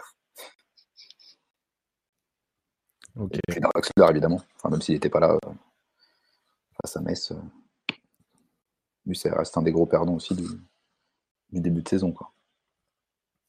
Ok, les autres, est-ce qu'il y a un joueur sur lequel vous voulez vous attarder tant qu'on est dans les performances individuelles, sinon? Non, je pense que c'est pas spécialement. Je pense que c'est pas c'est pas un match non plus sur lequel faire des, des conclusions euh, trop euh, trop définitives. Au final, l'équipe s'est plutôt bien comportée. Peut-être euh, ah, si peut-être mentionner l'entrée de Paredes. Mm. Que bon, Simon est pas là, donc euh, j'en profite, mais enfin que j'ai trouvé positive euh, et dans le bon dans le bon tempo et, et dans le bon rythme.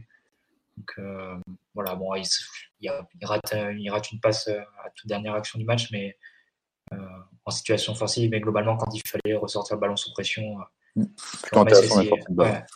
Ouais, là, juste pour compléter là, sur Paredes, tu fais bien d'en parler. Il y a un truc que je veux noter, moi, c'est qu'il est rentré, et ben malgré ça, on n'a pas changé le système de jeu. On, est, on a conservé le double pivot et Verratti est passé un cran plus haut. Mm. Je trouve que ça en dit quand même pas mal de la façon, sur la façon dont Tuchel voit le joueur, à savoir euh, qu'il a fait une bonne entrée, mais qu'il n'a pas changé son système pour le mettre dans un. Une sentinelle ou quoi. Ouais, voilà, pour le mettre dans un système qui, irait, qui lui irait mieux. Alors qu'il avait largement les moyens de le faire vu les joueurs à disposition, à savoir il avait Gueye et Verratti en, qui pouvaient mettre en relayeur, Paredes devant la défense, et les trois devant, donc Kurzawa, Sarabia et Di Maria à ce moment-là. Euh, pas Kurzawa, qu'est-ce que je raconte, Choupo-Moting, euh, Sarabia, Di Maria. Bah, est-ce donc, que ça aurait... ouais, mais est-ce que le, le double pivot qu'on a vu là, c'est forcément un mauvais système pour, pour Paredes? Bah, du c'est... moment qu'il a, qu'il a un joueur qui peut... C'est, c'est... c'est vrai qu'il aime jouer devant la défense, mais du moment qu'il a quelqu'un... Je pense qu'il a surtout besoin de quelqu'un autour de, de lui pour faire des courses et pour faire du, du travail défensif. Oui, mais c'est... regarde, on l'a vu à la Copa América, euh, globalement, ses meilleurs matchs et tous les meilleurs systèmes qui ont été conçus autour de lui, ça reste quand il était vraiment point de basse avec deux joueurs qui, qui ont de l'activité autour de lui. Là, oui. euh, il, euh, Tuchel est resté dans... Clairement, il a fait bon double pivot, il bouge pas. On déplace M- euh, Mbappé, on déplace Verratti. D'ailleurs, Verratti est fini dans un poste qu'il n'est pas fréquenté depuis des années, mais bon, c'est marrant. Euh, je trouve que ça en dit un, ça en dit quand même un peu sur la, la priorité de Tuchel à cet instant et comment il voit le joueur, quoi. Ça va vraiment un complément qui va faire entrer dans son système et pas un joueur pour lequel il est capable de faire évoluer le système. Enfin, après, c'est, c'est une simple conclusion sur une entrée où Paredes, pour une fois, a été plutôt bon, parce que ça n'a pas forcément été le cas euh, concernant son mois d'août, quoi. Je, enfin, quand il rentre à Rennes, il est, il est quelconque. Bon, il a failli découper un type, donc c'était normal. Euh, mais bon. C'était sa deuxième entrée seulement. Il avait ah non, eu peut-être dix minutes euh, en... en relayeur droit euh, le premier match aussi. Il n'était pas rentré euh, contre Toulouse? Il me semble qu'il a joué un bout de match aussi. Bon, je confonds peut-être, puisque je sais que j'ai des photos de lui, donc euh, c'est qu'il a, il a non, joué. Il y avait tous les blessés, il y avait tous les blessés. Ouais. Oui, tu as raison. Bref, non, c'était juste pour signaler ça, qu'en gros, l'entrée était bonne, mais le fait que le système ne change pas du tout, c'est pas forcément un bon signe à, à moyen terme, enfin même à court terme déjà. D'ailleurs, en parlant de ça, est-ce que toi qui es dans le mercato, là, est-ce que tu penses qu'il est avec nous au moins jusqu'au mois de janvier ou pas? Oui, oui, oui, ça, ça sera confirmé. Bah, moi, je sais que confirmé. L'entourage de Paredes, on avait eu un contact indirect, nous avait dit qu'il n'avait pas du tout envie de quitter le P S G. Ça a été le seul, la seule piste qu'il y avait, c'était le, comment ça s'appelle, le Betis Séville. Et le Betis, ils ont renoncé face au salaire, sachant que lui, il n'a pas fait le moindre effort pour y aller. Donc voilà. Euh, non, point mercato sinon. Euh, donc chez arrière droit, ça ne va pas bouger, mais le petit Géorgène, euh, donc euh, que génération quatre-vingt-dix-huit, qui a vingt ans, parce qu'il est de septembre quatre-vingt-dix-huit, euh, a été prêté ou il est parti à Avranches. On ne sait pas exactement, mais en gros, il va en National un, il va retrouver Calegari. Voilà, exactement. Le duo infernal euh, il y a trois ans. Bah, c'est surtout deux très bons potes euh, en dehors du terrain, et j'avoue que j'espère pour eux qu'ils arriveront à utiliser cette année en National un. Bon, sur ce. On va inscrire Avranches en Youth League alors. Et le pire, c'est, il me semble qu'il y en a encore un autre de chez nous qui est parti à Avranches, mais je sais plus exactement lequel. En tout cas, voilà le petit, le seul, je pense, que ce sera le seul mouvement mercato du, du soir. Donc euh, voilà. Et oui, on, Paredes, euh, faudra revoir cet hiver quand même, hein, parce que je suis pas sûr que passer toute l'année euh, être le quatrième, cinquième choix. Euh, là, faut pas oublier qu'il a déjà pas beaucoup de choix, alors que Herrera n'est même pas là, hein. Pas beaucoup de temps de jeu, alors que Herrera n'est pas là, que Draxler est en vrac. Faut, faudra Très voir les. Après, il revenait, enfin, même s'il aurait très bien pu jouer, il revenait aussi de Copa América, tu vois. Enfin, c'était pas la, la Di Maria, s'il avait fait la prépa et tout machin, qu'il n'avait pas joué. Évidemment, non, mais enfin, je veux dire, évidemment que c'est pas un joueur indispensable sur lequel veut, veut se reposer Tourelle ou quoi que ce soit, mais c'est pas comme s'il avait fait la prépa, toute la prépa, qu'il arrivait au, dans de bonnes conditions. Il sort aussi de la Copa América, des trucs comme ça. Je pense pas qu'il arrivait non plus dans les meilleures conditions pour que. Merci. Pour que Tourelle le fasse, le ouais. fasse jouer ou le mette d'entrée. Mais c'est quand même à surveiller, Adrien. On enquête un peu sur les, les thèmes suivants, mais au final, tu vas te retrouver avec un effectif où tu as tous les postes doublés mmh. et on n'a pas les, les matchs de coupe entre, euh, entre septembre et décembre. Oui, c'est vrai. On en a Donc, un, un match par semaine, de temps en temps deux. Mmh. Euh, je pense qu'il y a des joueurs en, en, qui vont arriver en janvier, en défense et au milieu de terrain, ou parmi les milieux offensifs, qui vont arriver en janvier avec un, un temps de jeu assez, assez limité. À part si, évidemment, l'avalanche de blessures se, se poursuit. Ça. Ça, ça ouais. Non ouais et euh, pour finir sur euh, l'ami Paredes à Metz qui est remplaçant, euh, personne n'avait vu venir la, titula- la titularisation d'Aouchiche et le fait qu'on, qu'on joue avec ce quatre quatre deux.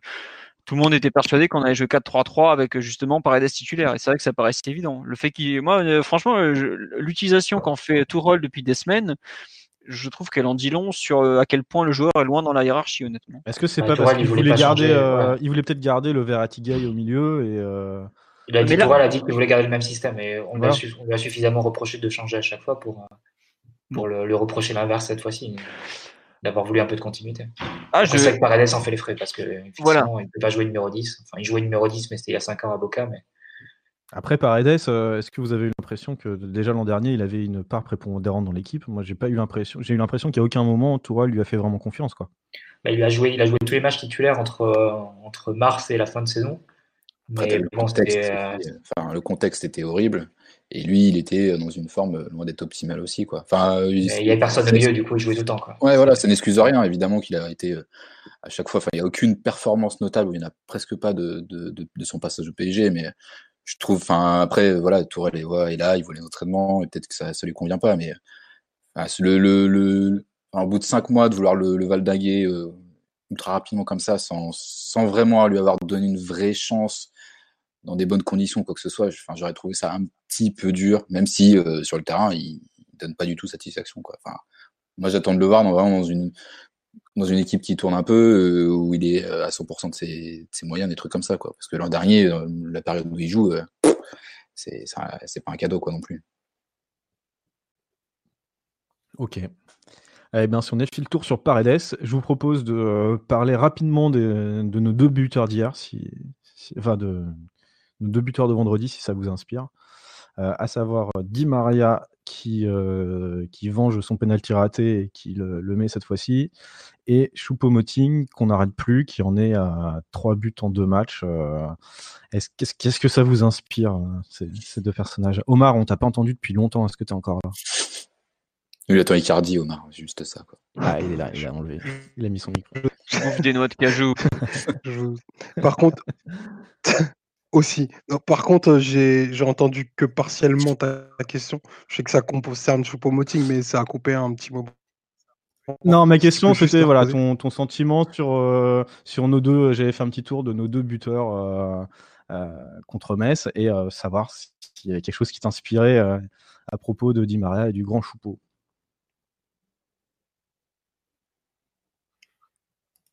Pas grand-chose, visiblement. Bah, okay. visiblement ouais, c'est pas grave. Je... Donc, si quelqu'un d'autre a envie de dire quelque chose sur eux... Ah, c'est Omar, en fait, qui t'es re... re... ah. ouais, revient, Omar, parce que ça fait le bug de l'autre jour. Ah, je vous dis, techniquement, là, on est plus Racing Club de Strasbourg que P S G. Hein. Matt, t'as envie de dire un mot sur Choupo, en attendant Omar? Ah, on l'a pas non plus. Euh... Adrien, tu veux y aller? Bah écoute, euh, je suis le seul. Euh... Vas-y. Normalement, Omar est revenu. Hein. Je suis le seul en vie. Non. Ouais, mais il est ouais, encore sur le micro déconnecté. Alors vas-y, euh, vas-y Adrien, oh. on va discuter tous les deux. Bah écoute, sur Choupo, euh... il avait euh, la, la lourde tâche de. Non, mais il avait. La... C'était pas forcément un cadeau de, d'être titulaire, truc comme ça dans, dans cette période-là. Enfin, de rentrer face à face à Toulouse et là face à. Des titulaires face à Metz, et euh, on lui a demandé de marquer des buts en remplacement de Cavani. Il l'a fait euh, dans, les deux, dans les deux cas. Il était un peu plus attendu au tournant, forcément, euh, entre guillemets, face à Metz après, après son match de Toulouse. Et voilà, il, dans le jeu, c'était très, très, euh, très, très moyen. Euh, sa participation, il a été un peu moins influent que, que face à Toulouse, mais voilà, il, il était là quand, quand il fallait. Il a mis son petit but. Euh, il n'y a pas, il y a pas grand-chose à, à redire, quoi. Il a fait le, il a fait le job, tout simplement. Euh, Trois buts en deux matchs, c'est déjà autant que, que l'an passé sur toute la saison. Donc, euh, il, il était attendu, il a marqué. Euh, Après, moi, ouais, j'ai tendance à croire que c'est plus son, son niveau, enfin, euh, son, son vrai niveau qu'on voit cette saison que, que ce qu'on voyait l'an dernier, où il n'a jamais vraiment su trouver sa place, où il n'arrivait pas à rentrer dans ses matchs. Mmh. Là, cette année, il sait que... Alors là, déjà, de toute façon, il n'y avait pas le choix, mais il sait que voilà, son profil peut apporter peut-être quelque chose. S'il est en réussite, moi, je pense que ça peut être un... une belle surprise sur la saison. Il va euh... jamais jouer. Ah, là, là, avec... bah, parce qu'il va apporter, ça dépend, ça dépend. Parce que la même question que tout à l'heure sur Sarabia, pour vous, il n'a pas... pas des qualités qu'on ne retrouve pas ailleurs? Moi, je pense que si, quand même. Là, franchement, si on avait fait la saison avec seulement Cavani euh, en pointe, je t'aurais pas dit... Enfin, il aurait été utilisé quand même... Euh... beaucoup plus que qu'espéré, mais là avec avec l'arrivée éventuelle d'Icardi, ça va être il va manger. C'est deux joueurs complètement différents pour moi. Oui, non, mais ça, ça je te je te l'accorde. Ah, il y aura déjà des mais... problèmes de temps de jeu entre Cavani et Icardi à mon avis. Ça, là, je pense que Choupo-Moting il va changer les matchs de Coupe de la Ligue et de Coupe de France, hein, et voir un, voir quelques matchs un peu ingrats en Ligue un et à peine. Vu que Icardi il est pas arrivé en sélection, donc.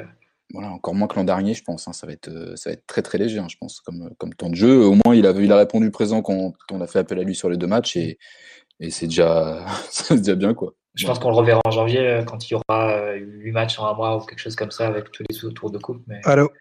Sinon, j'ai du mal à, à l'imaginer. À part évidemment ces blessures continues. Là, les blessures, on a quand même, euh, on a quand même une blessure musculaire pour Mbappé, une blessure musculaire pour. Euh... Pour Cavani, on a Neymar qui est suspendu. Euh, bon, bah oui, après... on va le voir encore un peu là. Hein. Mais Choupo-Moting, en tout cas, il aura, il aura besoin de plusieurs blessures devant pour qu'il rentre dans les dix-huit déjà. Alors, t'imagines dans l'onze. Donc, euh... Si on va sur le long terme, évidemment que son temps de jeu paraît, euh, paraît forcément ultra minime. Après, sur le court terme, euh, face au Real, il risque d'être, enfin, euh, il sera dans le groupe, peut-être titulaire, tout dépendra de d'Icardi et euh, voilà. Enfin. Sa chance, entre guillemets, c'est de pouvoir euh, compter sur les blessures des uns et les suspensions des autres, quoi. Enfin, c'est, la, la, c'est la seule façon pour lui d'espérer d'avoir un peu de temps de jeu, quoi. Euh, François, oui. Euh, vous avez entendu Omar là ou pas? Pas du non, tout. Pas du Omar, tout. Omar non, on l'entend pas. On, ouais. voit, un, on voit un micro euh, déconnecté. Coupé. Ah, ah mince, parce qu'en gros, là, lui, il peut parler, mais euh, en gros, il parle dans le vide. Ah, c'est extraordinaire. Alors là, on est euh, putain, je suis reparti dans le dark web, les gars. Je reprends mes noix de cajou. Moi, j'entends pas. Hein. Alors, on va continuer. On va laisser Philo et Omar euh, essayer de, de retrouver la ligne. Euh, et donc, moi, il y en a un, par contre, qui ne va pas sortir là, du onze, c'est sûr. Enfin, c'est sûr. Il y a de grandes chances qu'il ne sorte quand même pas du onze. C'est Di Maria. Euh... Di Maria, ah, bah, qui, qui pour moi est marque encore, enfin euh, est encore, euh, est encore présent quand, quand on a besoin de lui. Mathieu, euh, qu'on n'a pas trop entendu euh, juste avant, est-ce que tu veux, est-ce que tu veux euh, t'arrêter un petit peu sur euh, sur Andrel, sur sur Andrel, sur Andrel, Andrel comme dirait Lolo. Non, bah vu ce qu'il est dans, la... on le dit un peu toutes les semaines, mais il est dans la lignée de, de ce qu'il fait depuis depuis de longs mois maintenant. Mais c'est vrai que et encore plus sans l'absence de, de Neymar ces, ces derniers. ces derniers mois, enfin à chaque fois sur la deuxième partie de saison. Il a souvent, il a souvent porté l'équipe, il a souvent, enfin, le jeu de l'offensive de l'équipe s'est souvent reposé sur lui, sur ses percussions, sur sa capacité à accélérer, à tenter des dribbles, à, à changer de rythme. Et tout ça, il le fait, il le fait très très bien. Et il n'y a, a pas grand chose à, à dire sur, sur Di Maria. Il se comporte comme un, comme un leader en, en, attendant de, en attendant le retour de ceux qui le, qui le sont plus naturellement, on va dire. Franchement, on peut dire que c'est le meilleur Parisien du, du début de saison. C'est, je dirais que c'est le meilleur Parisien de deux mille dix-neuf, perso. Oui, mais... oui. Si tu veux mais... étendre, toi, tu vas sur un terrain un peu, un peu tendu, là. Si tu veux reparler. De... Non, mais en tout cas, ça se, ça se justifie. Quoi. C'est oui, oui, une série de performance complètement très intéressante. Complètement, que ce soit. Enfin, il est déjà face au Trophée des Champions, il sort d'un, d'un mauvais pas, et puis là, sur les, sur les matchs, euh, sur les matchs de Ligue un, il répond présent. Euh, euh, Même si l'animation offensive est parfois un peu, un peu compliquée, voilà, c'est comme lui que tu sens qui c'est le déclencheur qui, qui est capable de, de débloquer les, les actions. Exactement. Donc, euh, non, non, très, très intéressant, et sa place de, dans le onze, elle sera, elle sera très certainement assurée, je pense, pour la suite de la saison. Il n'y a pas de raison de, de le sortir. Et voilà, c'est, On a Bundy qui nous dit c'est vraiment fiable Di Maria, faut vraiment pas qu'il se blesse, et demande s'il part en sélection. Et il me semble que non. Il me semble non, que non, non, il la sélection non, pour Di Maria, c'est l'histoire ancienne et qu'on risque pas de le revoir. Enfin, en tout cas, tant que. Vous savez pourquoi ou pas ou... Tant que le sélectionneur change pas, ouais. C'est sûrement des choix de. Bah, Comme... Le truc, c'est que il est, il fait partie d'une génération, la voilà. génération qui a commencé avec les J O deux mille huit, ouais. qui est retenue pas comme celle qui a fait trois finales, mais comme celle qui a perdu trois titres. Et euh, ils sont sous une pression. Euh... incroyable en sélection, euh, lui, Agüero, Messi, cette génération-là. Et euh, ils sont un peu, euh, évidemment pas Messi, mais les autres sont un peu, un peu poussés vers la sortie. C'est une chose pour Agüero qui, qui voit Lautaro lui passer, Lautaro Martinez lui passer, de, lui passer devant. Donc, euh, mais, mais tu vois d'ailleurs quand, quand Di Maria joue avec l'Argentine, qui joue avec une, une pression et une, une tension supplémentaire. D'ailleurs, ça, ça l'amène à se blesser à chaque fois parce qu'il joue, il joue pas du tout relâché, il joue extrêmement tendu. Et euh, enfin, tout simplement, son cycle s'est, s'est arrêté. Il, ça, il a fait partie d'une génération qui aurait pu être historique pour l'Argentine, gagner trois titres consécutifs sur trois ans de suite. Et au final, ils ont perdu les trois. Et ce ne sera pas une génération qui sera, qui sera retenue positivement à cause de ça. C'est, c'est des choses qui sont compliquées à vivre euh, psychologiquement. Il y avait un, Di Maria avait fait un truc sur euh, Players Tribune il y a un an. Euh, un article où il expliquait un peu ça, il disait euh, tout la, toute la tension et la, la pression qu'il ressentait, et, et que le maillot de l'Argentine était vraiment très très pesant à, à porter. Donc euh, voilà, c'est, c'est cette génération-là, et ce qui explique aussi le, le ouais, degré de... Les Argentins, j'ai l'impression, ont du mal en fait, c'est ça ouais. bah, Cette génération-là, quoi. Ouais. Euh, et, parce qu'ils ont vécu trop de choses, trop d'échecs, et c'est ce qui peut expliquer aussi son, la différence de, de performance entre... Euh, Di Maria qu'on a vu à, à l'Argentine, en Argentine, à la Copa par exemple, où il n'a pas été titulaire, et, euh, et celui du P S G qui évidemment, s'il était à ce niveau-là en Argentine, euh, non seulement il serait titulaire, mais il serait limite leur meilleur joueur après Messi. Et juste pour compléter, il euh, il s'est quand même pas rendu service avec ses performances durant la Copa América, il s'est complètement loupé, et globalement l'Argentine a acté le fait qu'il euh, fallait changer de cycle, quoi. C'est des joueurs simplement qui appartiennent au passé, comme euh... comme l'a pu être, je sais pas moi, Cantona avec euh, l'équipe de France. Ouais, c'est ça, ou Ginola, ou... mais encore, c'est, plus... c'est différent dans le sens où lui, il est vieux en plus, quoi. Enfin, hein, c'est... il est vieux. Enfin, dans la deuxième partie de sa carrière, quoi. Ouais, voilà, il y a, il y a des, des, de l'échec de deux mille dix-huit, ils en ont rappelé quelques-uns, d'autres étaient partis définitivement, comme Mascherano, mais... bref. Euh, toujours à-t-il qu'aujourd'hui, Di Maria fait partie du passé de la sélection, et puis bah, c'est, c'est comme ça, c'est, c'est tant pis pour lui, j'ai envie de dire, mais... Tant mieux pour c'est nous, un... cela dit. Oui, voilà, le, le P S G est très content qu'il n'ait pas à faire des déplacements à l'autre bout de la planète à chaque trêve internationale. Tu as, euh, je pense qu'ils sont très contents de, que Icardi soit toujours un peu banni de la sélection euh, pour la même chose, quoi. Surtout que... Euh, euh, je sais plus ce que je voulais dire. J'ai dit un truc en même temps, je suis désolé. Voilà, donc, Icardi, non, non. Icardi s'est signé, si tu veux. Voilà. Ouais, voilà, non, non, mais il y, y, y a plein de fakes qui tournent comme quoi... Ah, Icardi... parti, on vient de dire que c'était, c'était signé. Les documents sont été reçus par l'Inter. Vous pouvez vous rassurer. Voilà, c'est, c'est... Voilà, c'est... c'est Jean-Luc qui a dit ça ? Jean-Luc, oui. Jean-Luc, il tient le fax à la Ligue italienne. Je peux dire que. Il est ah, mais Sky, Sky, ils font direct, ils font carrément le direct dans l'hôtel où, où se réunissent les, tous les dirigeants, parce qu'à chaque fois, le dernier jour du mercato en Italie, il y a un hôtel à Milan, il me semble. Où, et c'est cet hôtel où la Ligue et tous les clubs se réunissent et où s'échangent les, où se font les dernières tractations, où s'échangent les contrats et tout ça. Donc, c'est l'effervescence à chaque fois sur le dernier jour. Et Sky est évidemment là-bas. D'accord, voilà. Il vient de fermer le mercato okay. en Italie. Est-ce qu'il y a d'autres euh, oui. joueurs sur lesquels vous voulez vous, vous arrêter une minute ou en fait, il y a Omar là, qui a parlé, ah. qui disait que le mercato venait de fermer en Italie. Oui, il a fermé à vingt-deux heures, mais c'est uniquement dans le sens des arrivées. Les départs, tu peux vendre à. En fait, c'est la période. C'est le... Ouais, exactement. Ou même euh, ce qui s'était passé avec la Vézi qui avait été vendu le quinze février. Le mercato était fermé en France, mais il était ouvert dans le pays de destination. Et ce qui compte, c'est la période d'ouverture du pays de destination. La France, étant donné que c'est ouvert jusqu'à minuit, tu as jusqu'à minuit pour boucler des, des transferts. Voilà, voilà, tout simplement. Bon, et ben voilà, donc euh, après une heure, je pense, de problèmes techniques et de Metz P S G, on peut passer à la deuxième partie du, euh, du podcast, à moins que vous ayez quelque chose à rajouter. Philippe, je ne sais pas si tu veux rajouter quelque chose avant. Non, si, ce n'est, si ce n'est qu'il y a Omar qui est coincé quelque part dans la matrice, qui parle. Ah, mais alors ça, qui... je peux rien faire. Vous le voyez pas là dans, dans le truc en haut à droite, Green Room pour ajouter Omar de votre côté là. Vous avez pas ça vous? Oh là là là là, le euh... pauvre. Depuis le temps qu'il attend la signature d'Icardi à l'intérieur. Euh, Alors, ouais bah écoute, ce qu'on va faire c'est que je vais euh, Omar, tiens toi après, je te donnerai la parole pendant un temps déterminé. Puis, euh, je, je fais ça. Non mais au pire là, étant donné qu'il se passe rien, je peux je peux animer un peu en attendant quoi. Donc euh, voilà, c'est plus simple. Je vais animer comme ça, je, j'entendrai tout le monde et je je vous tiendrai au courant. Après vous, si vous l'entendez pas, c'est peut-être un peu relou quoi. Ah oui, t'entends tout le monde là. Moi, j'en, moi j'ai tout le monde et tout le monde sur le, le live vous entend en fait. Voilà. Okay. C'est extraordinaire. On va faire un truc entre des muets. euh...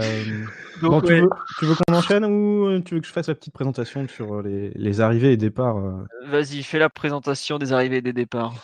Alors, comme vous avez pu le suivre, hein, depuis quelques jours, on a eu beaucoup d'arrivées, euh, beaucoup de départs. On va reprendre dès le départ, en fait, avec, euh, avec le, le premier joueur qui est parti, le premier des jeunes, parce qu'on a, si je ne dis pas de bêtises, une dizaine de joueurs du groupe pro qui, euh, qui sont partis, euh, qui sont partis cette année. Ça a commencé avec Diaby au Bayer Leverkusen.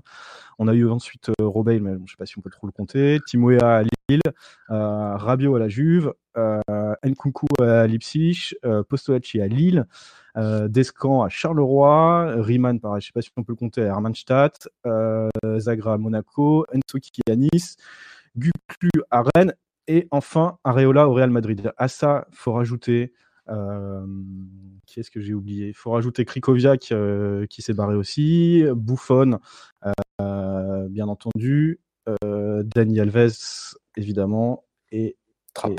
Et Trapp, et Trapp. Donc et énormément de, euh, énormément de départs, surtout chez les jeunes, et tous euh, valorisés de quelques millions d'euros, même s'ils avaient joué que quelques minutes, à savoir Zagre. Euh, Philo, tu me corriges si je dis une bêtise, mais je crois que c'est dix millions. Euh, Zagre, c'est bien dix millions. En revanche, il y a des conneries sur le fait que Guclu est parti. Il euh, y a pas mal de jeunes qu'on a libérés contre zéro euro et une clause, euh, pas une clause, un, un pourcentage à la revente. Le, la seule nouveauté de Zagre, c'est surtout que... Euh, c'est à ma connaissance, la première fois, voilà, il y a une clause de rachat dedans. Donc euh, ça, c'est vraiment tout nouveau. Et euh... t'as le droit de ça à faire. Enfin, c'est... En théorie, tu n'as pas le droit. Non, ah, c'est ça, ouais. Bah, ils ont dû oui, parler, c'est euh... pas sous seing privé là, comme il... à chaque fois, à chaque fois qu'il y a un truc interdit, c'est sous seing privé, non? Ouais, ouais. Voilà, exactement. Ouais. Euh, c'est sous seing privé parce que sinon, ce, la, la L F P ne te validera pas ton contrat où il y a une clause libératoire. Ouais, mais vous êtes sûr parce que, par exemple, pour le contrat de Rennes-Adélaïde. Ouais, mais ça, c'est en Angleterre. Euh... Je pense qu'on peut-être. Non, mais il avait, il avait été signé à Angers. Enfin, il a signé à Angers, définitivement. Et Arsenal avait mis dans ce contrat une clause de match-up. Oui. C'était, mais euh, la clause. Il avait le droit d'égaler l'offre. Oui, mais elle doit pas être dans le contrat. Elle ne doit pas être dans le contrat français, en tout cas. C'est un gentleman agreement entre les deux clubs ou déposé chez un, chez un, chez un avocat ou autre, mais tout ce qui est clause comme ça, ou alors peut- en fait, tu as peut-être droit aux clauses où tu n'as pas de valeur fixée. Ça, c'est peut-être possible. Mais euh, en revanche, une clause avec une valeur fixée en France, ce, ce n'est pas possible. Enfin, la, la Ligue, en tout cas, ne te validera pas le contrat. Après, tu peux toujours t'arranger, je pense. Je, c'est, c'est, Nice est un, sont des grands habitués, par exemple, des clauses libératoires chez, chez, chez un avocat. ou un, ou un notaire, je sais plus d'ailleurs, peu importe. Mais en tout cas, la Ligue te, c'est marqué noir sur blanc puisqu'ils s'en vantent à chaque fois qu'il y a une rumeur sur Neymar. Eh, on n'a pas de reclose en France. Ok. Mais euh, voilà en tout cas comment ça fonctionne. Donc c'est pour ça la clause de rachat qui a été placée dans le contrat de Zagre, c'est une grosse nouveauté. Et euh, c'est quelque chose qu'il faudra suivre parce que effectivement, c'est probablement le meilleur jeune qui a été vendu cet été, euh, en termes de potentiel tout du moins. Mais en revanche, c'est la première fois qu'on, que le P S G fait ça. C'est trente-cinq millions, c'est ça? Non. Ouais, ouais, trente-cinq millions, clause de rachat, il faut quand même y aller. Hein. Ouais. Après, tu as aussi le pourcentage à la rente qui est, qui est forcément intéressant pour le P S G dans le sens où bah, euh, il est forcé. Ça veut dire que tu peux te battre avec les autres clubs et faire des enchères, tu, tu paieras forcément beaucoup moins qu'eux.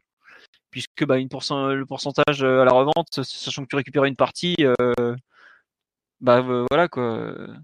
Et si tu le rachètes toi-même, est-ce que tu récupères un pourcentage de ton achat? Bah ça je sais pas. Ça je sais pas. Mais bon, c'est comme ça. Hein. Donc voilà. Donc voilà pour les départs euh, sur lesquels euh, j'ai oublié d'ailleurs euh, du coup Géorgène et, euh, et Rézé. Ouais, alors, alors Géorgène, ça vient d'être officialisé, euh, bon un peu à l'arrache, c'est le président d'Avranches euh, qui l'a fait. Rézé, il n'y a rien d'officiel côté Sporting pour l'instant, mais ça devrait en théorie se faire. Alors, sachant qu'en parallèle, on a quand même Loïc Tanzi qui nous dit que. Je crois euh, qu'il a corrigé. Hein. Celta... Ah, il a corrigé. Ouais, parce que, est... Cela dit, c'est possible qu'il soit, à... qu'il soit le... à Lisbonne et qu'il négocie encore avec Vigo. Hein. Si je dis pas de bêtises, le marché portugais ferme très tard. Hein. Oui, oui, il ferme plus tard aussi. Donc euh, ça, ça peut ne pas se faire ce soir. Enfin, attends, attends, je vais aller vérifier parce que je sais que l'an dernier, ah, il, finis, il, n'importe quoi. Il finissait cinq jours après les autres. Enfin, il, il termine eu... le vingt-deux ou un truc comme ça. Mais après, pour les ventes, peut-être qu'avec nous, c'est pas... Enfin, avec la France, non, non, non, t'as le droit, t'as le droit. T'as le droit. Je te dis, c'est le truc de destination, sachant que le Portugal, si c'est plus long, ils peuvent... Par contre, s'il si foire la visite médicale, il a, il a plus de solution, quoi. Et le Portugal finit effectivement le vingt-deux septembre, d'où le fait qu'on a un peu plus, ils ont un peu plus de temps pour boucler le dossier. Quoi. Oui. Mais bon, le plus vite sera le mieux, je pense. On ne sait jamais avec le Lascar. Voilà. Alors, euh, non, il y a des gens qui s'inquiètent sur Icardi, Icardi sur le live. Euh, vous inquiétez pas, il va signer. Euh, si Di Marzio vous dit que les papiers sont arrivés, que tout est signé, euh, globalement, il s'est un peu planté sur Neymar, mais euh, ça reste en Italie de très très loin le plus fiable. Ah, il prépare une petite vidéo, je sais pas quoi, machin. Ouais, c'est ça. Ils font un petit truc de com, c'est tout. Voilà. Alors, pour euh, finir sur, euh, sur le tableau de transfert, donc on a vu les départs qui ont été très nombreux. Au niveau des arrivées, il y en a eu un petit peu moins. Et il me semble, euh, j'ai pas le calcul en tête, mais il me semble qu'on doit être à peu près à l'équilibre euh, vente, euh, vente, achat. Philo, tu confirmes ? euh, Je crois que c'est, c'est Mathieu qui en parlait tout à l'heure, qui disait que c'était, c'était bon. Je crois qu'on est à sept millions ah, ou sept ou dix millions. Je crois qu'on est même en positif au niveau des, ouais, en positif, niveau de la balance transfert. Ouais. Bah après, ça dépend si tu, si tu comptes les, les Diaby et, et Gueye qui ont été comptés en juin. Et après, si tu, si tu rentres euh, au niveau fair play financier, donc si tu mets en parallèle, je rentrerai un petit peu contre ça, désolé, euh, je préviens. Euh, si tu mets en parallèle euh, les salaires que tu as économisés des joueurs qui sont partis et les plus-values que tu as faites d'un côté, et de l'autre côté, les, salaires que, les nouveaux salaires qui sont arrivés et les amortissements des joueurs qui, sont, qui ont été recrutés, là aussi, tu es à peu près à l'équilibre. Donc en gros, euh, ça peut expliquer un départ comme celui de Zagre, par exemple, qui a été... Le live vient de... Ah, est-ce que vous m'entendez de nouveau? Nous, on t'entend, mais on t'entend. Euh, il y a marqué ah, diffusion en direct hors connexion sur la page YouTube. Alors, moi, je t'entends, moi. Euh... Ah, ah, c'est reparti, c'est reparti. C'est reparti c'est Omar, vous l'entendez ou toujours pas? Allô? C'est reparti, euh, Philo. Ouais, mais, ouais, mais est-ce que vous entendez toujours pas Omar? On n'entend pas Omar, non. C'est bon, c'est revenu, c'est revenu. Bon, c'est revenu, voilà, c'est bon, excusez-moi, je ne sais pas ce qui s'est passé. En gros, il leur a fallu à peu près euh, une heure pour comprendre qu'on avait coupé et relancé le truc. Ça veut dire à quel point ça va être pratique pour lâcher le stream. Euh, attends, Omar, ce que je vais faire, je vais couper, je vais te remettre ton micro. On va essayer, on va réessayer de récupérer Omar au passage. Et tu l'as, mon bon Omar, est-ce que vous l'entendez? Non, moi, on a toujours le moi je suis là, je t'entends très bien. Moi. Et vous, vous l'entendez pas, Omar? Les zouzous, là non, perso... Enfin, il n'y a que qui ne m'entendent pas. Hein. Cher public, nous entendez-vous Omar? Bon, euh... Omar aussi c'est bon, ça nous dit. Bon allez, on continue. Bon, vas-y, on continue. Ouais, donc ouais, non. On euh... continue. Vas-y. Euh, je sais plus de quoi on parlait en fait. Euh... Non, on faisait, on faisait les, les transferts. Euh... On faisait les comptes. On faisait les comptes oh, et on ouais. disait qu'il y avait trente. C'est, c'est Mathieu qui disait qu'il y avait trente millions euh, sur trois ans. trente et que... millions, on, a trente... on a droit à trente millions de déficit sur les trois dernières saisons euh, par le fair play financier. Voilà. On a fait quasiment l'intégralité de ces trente millions sur euh, deux mille dix-sept deux mille dix-huit. L'exercice où on a vendu en catastrophe Pastore, Verchich, tout ça, fin juin. Euh, et donc, du coup, sur les deux, euh, deux exercices précédents, donc deux mille dix-huit deux mille dix-neuf et deux mille dix-neuf deux mille vingt, on devait être euh, à l'équilibre ou quasi. C'est pour ça qu'on a fait un mercato très, très à l'économie l'an dernier. C'est aussi pour ça qu'on fait un mercato à l'économie cette fois-ci, mais on semble s'en sortir un peu mieux sur le plan sportif. Parce que aussi, tu as fait, euh, bah, parce que tu as fait quelques bons coups de joueurs libres, de joueurs prêtés, euh, ou de joueurs pas très chers. Et aussi parce que tu as fait quelques ventes euh, un peu... Euh, des sacrifices, quoi, des, des ventes que tu regrettes sur le plan sportif. Je pense que Zagre, c'est celle que tout le monde regrette. Mais c'est peut-être ces dix millions qui te permettent de, de faire tranquillement euh, Icardi, euh, le prêt d'Icardi ou, ou le transfert de Navas. Donc, c'est, c'est des sacrifices, mais en même temps, quand, quand quand tu, à partir du moment où tu gardes Neymar, tu es obligé de, de, faire, de composer avec ça. Donc, oh bah, tu as sacrifié euh, Zagre, mais tu as aussi sacrifié Diaby, que son entraîneur aurait, aurait bien gagné. Oui, oui, non, c'est sûr. Mais je veux dire, c'est que tu t'es retrouvé. Mais tu as sacrifié parce que tu as recruté Paredes euh, l'hiver. Et tu achètes euh, même pas euh, Diallo avec les transferts de Diaby, euh, quinze millions, et, euh, et Zagre, dix millions. Ah ouais, ouais, après, tu. Diallo, c'est trente-deux.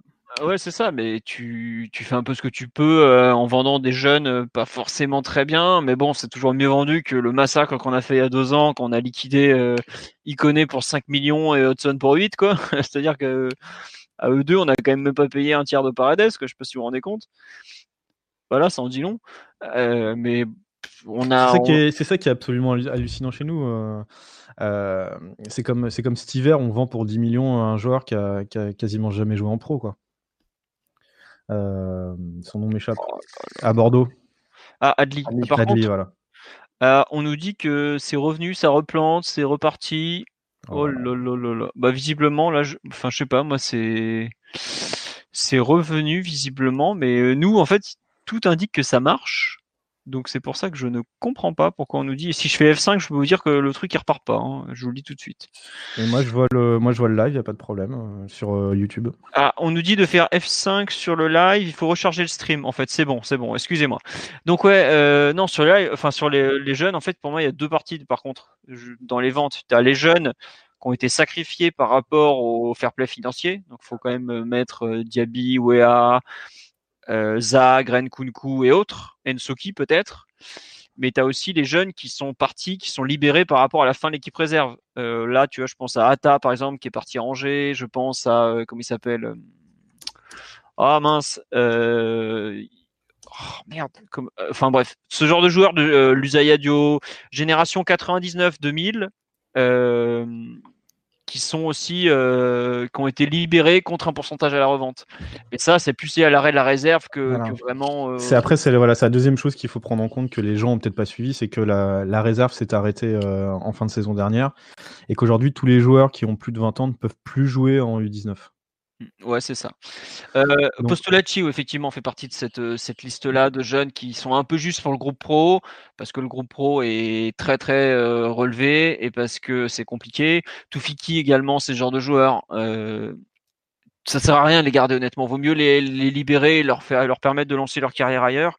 Le P S G aura tout à gagner, à savoir, tu peux espérer une, revue, une plus-value à la revente intéressante, et tu peux aussi espérer que ça valorise ta formation, puisque ça reste des joueurs que tu as formés, donc tu, sur lesquels tu comptais pas forcément énormément, loin de là. Euh, mais pour autant, tu peux pas, euh, tu peux pas pleurer sur tous, quoi. Moi, je sais qu'il y a, il y a d'autres joueurs qui sont partis, par exemple, euh, l'hiver dernier, qui ont été un peu dégagés. Genre, je pense à Bernard, qui, par exemple, me paraît être une bien plus grosse perte que d'autres qui sont partis au cours des derniers jours, sur, pour lesquels certains se sont soudainement inquiétés. Ils disent donc, il y a beaucoup de jeunes qui sont partis. Mais euh, ils seraient partis dans tous les cas, dans un an au pire. Donc, euh, c'était pas, c'est pas forcément dramatique dans le fond, quoi. Voilà. Euh, mais par contre, là, j'avoue que c'est un peu le thème du podcast de demain soir sur le bilan. Voilà, donc les... on, va, on va juste enchaîner peut-être sur... Euh... On va les, enchaîner sur, sur les, les arrivées, et puis ensuite on va peut-être voir sur euh, ce que je te propose, Philo, que sur les dernières arrivées, voir un peu comment ils pourraient s'intégrer dans l'équipe, et puis on garde le reste pour demain. Ouais, c'est ça. Euh, non, première arrivée du jour qui, est, qui a quand même été officialisée, c'est celle de Keylor Navas. Je vous propose d'écouter Omar, si on l'entend, sur, euh, sur l'ami Keylor Navas, puisque je sais pas, comme ça on va pouvoir on l'écouter. Un, un top, euh, Philo, quand ce sera fini. Ouais, je, je reprendrai la parole. Vas-y, Omar, qu'est-ce que tu en penses de l'arrivée de ce bon Keylor Navas? Bah, euh, ravi, euh, ravi de son arrivée, même si euh, On est en face d'un gardien bon, dont, dont la qualité est indéniable. Euh, un, c'est plutôt un gardien de coup, donc qui a eu un très fort pic de performance entre deux mille quatorze et deux mille seize, où il s'est vraiment révélé euh, stop, en très stop, haut point. Ça, ça a coupé là. Je suis, je comprends rien. Euh, bon, euh, messieurs, ce que je vous propose, c'est qu'on va, euh, je vais on, actualiser le. Je crois que bon, non, je reparle en live. Allez, on retente. Je retente le go live.